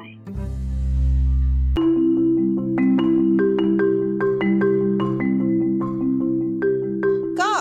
ที่เล่ามาทั้งหมดเนี่ยก็อืม คิดว่าน่าจะพอเห็นอืมภาพกันบ้างอะว่าแบบเหมือนการจัดการของญี่ปุ่นเกี่ยวกับว่าทำแบบมีโจทย์ออกมาว่าทำยังไงให้คนมาเที่ยวที่นี่เยอะๆ แล้ว เอิมจะได้เอาเงินตรงนั้นไปฟื้นฟูอะไรอย่างเงี้ยเขาตีความออกมายังไงแล้วเขาใช้วิธีอะไรบ้างในการเอิมจัดการกับปัญหาตรงนี้ค่ะ ซึ่งก็โอเคมันก็มีทั้งดีทั้งเสียอย่างที่เราบอกไปก็มีส่วนที่เราคิดว่ามันทำได้ไม่ค่อยดี แล้วก็มีส่วนที่คิดว่าทำได้ดีเหมือนกัน ก็หวังว่าน่าจะพอเห็นภาพกันนะฮะ อืม เย่อืม ก็ฟังเทปที่แล้วก็จะได้รู้นะฮะว่าจบนี้เอเลยอใช่ปะที่ไปเรียนเคมีแล้วได้อะไรกลับมาบ้างก็ประมาณ ถามว่าเคมีอยู่ไหน เคมีอยู่ในแลบบิดนะคะก็อ๋อโอเคเออเคมีอยู่ในแลบบิดดีมากน้องอ้อมดีมากไปฟัจริงๆกันได้คือนะะพี่เอิร์ธควรจะการ Lab Bit จ่ายค่าโฆษณาได้แล้ว ผิด โอเค ก็อืมอันนี้แหละค่ะสำหรับเอ่มเทปนี้ยาวมากก็ขออภัยมาณที่นี้ แต่ว่าก็หวังว่าจะได้ความสนุกได้ประโยชน์อะไรกันไปนะคะใช่คือคือจริงๆเมื่อก่อนเนี่ยไอเทปโจนสลัดเราก็จะพยายามให้มันอยู่อืม เออก็เหมือนเหมือนเทปอื่นๆนั่นแหละ แล้วก็ตอนนี้ก็เดี๋เรียยวบร้อยนะฮะเราเราเราเราควรจะแบ่งเป็นสองเทปไหมอะเราว่าไม่ต้องแบ่งแล้ว เทปเทปช่วงหลังๆ มันก็ไม่เคยอยู่ในชั่วโมงอยู่แล้วอะเออก็จริงอะเอาเหอะเหมือนสาวสาวๆที่บอกว่าสี่สิบห้านาที แต่ก็ไม่เคยสี่สิบห้านาทีสักครั้งโอเคโอเคงั้นก็แค่นี้แหละ ถ้าเกิดว่าใครมีอะไร เอ่มอยากคุยถ้าเเอออยากด่าเอิร์กอยากแก้ข้อมูล ก็มาคุยกันได้ในแฮชแท็กหลัดผักนะคะ อือฮึ หรือก็เป็นทวิตเตอร์นะฮะ at สลัดโบทีเอสก็ช่วงหลังๆ นี้ก็มีไม่ไม่ไม่ใช่ช่วงหลังๆหรอกช่วงวันสองวันนี้ก็อยู่ดีเข้ามาเต็มไปหมดเย่เนื่องจากเอิร์กไปฝากร้านไว้ ตกใจมากอะบอกเลย ไม่เคยทวีตแมนมาก่อนอะถึงขนาดแบบรุ่นพี่ที่เคยทวีตแมนมาแล้วต้องมาต้องมาแบสบอนบอกบุญว่าปิดโนตินะจะได้นอนได้ไม่งั้นโทรศัพท์สั่นทั้งคืน เออจริงๆ ก็นั่นแหละฮะ ก็ติดตามเราได้นะฮะทวิตเตอร์ก็อย่างที่บอกไปแล้วแอสลัดโบทีเอสหรือสลัดผักวาไรตี้นะฮะ ก็ Facebook เอ่อสลัดผัก colon สลัดโบวาไรตี้ก็มาคุยกัน แล้วก็ฟังเราได้ทั้งทาง SoundCloud ของ Get Talk หรือว่าก็อาจจะ follow ใน iTunes หรืออะไรก็แล้วแต่ก็ Spotify พูดคุยกันฮะ ครับอือฮึโอเคแล้วก็ถ้าเกิดใครจะไปเที่ยวเซนไดนี่มีคำแนะนำอะไรมากคำคำแนะนำทิ้งไว้สุดท้ายอะไรเงี้ยก็ เข้าไปดูในเพจออเราโทรกุได้นะคะเมสเซจมาคุยกับแอดมินได้ โอเคค่ะโอเคจบแล้วก็ประมาณนี้นะสำหรับเทปนี้ยาวมากขออภัยอ่านั่นแหละก็ใครมีอะไรก็มาคุยกันนะครับ ในแท็กหลักผักหรืออะไรก็ได้ ก็สำหรับวันนี้ ก็ขอรอไปก่อนเทปหน้าจะมีอะไรเราจะพาไปเที่ยวไหนอีก เจอกันครับ สวัสดีครับ สวัสดีค่ะ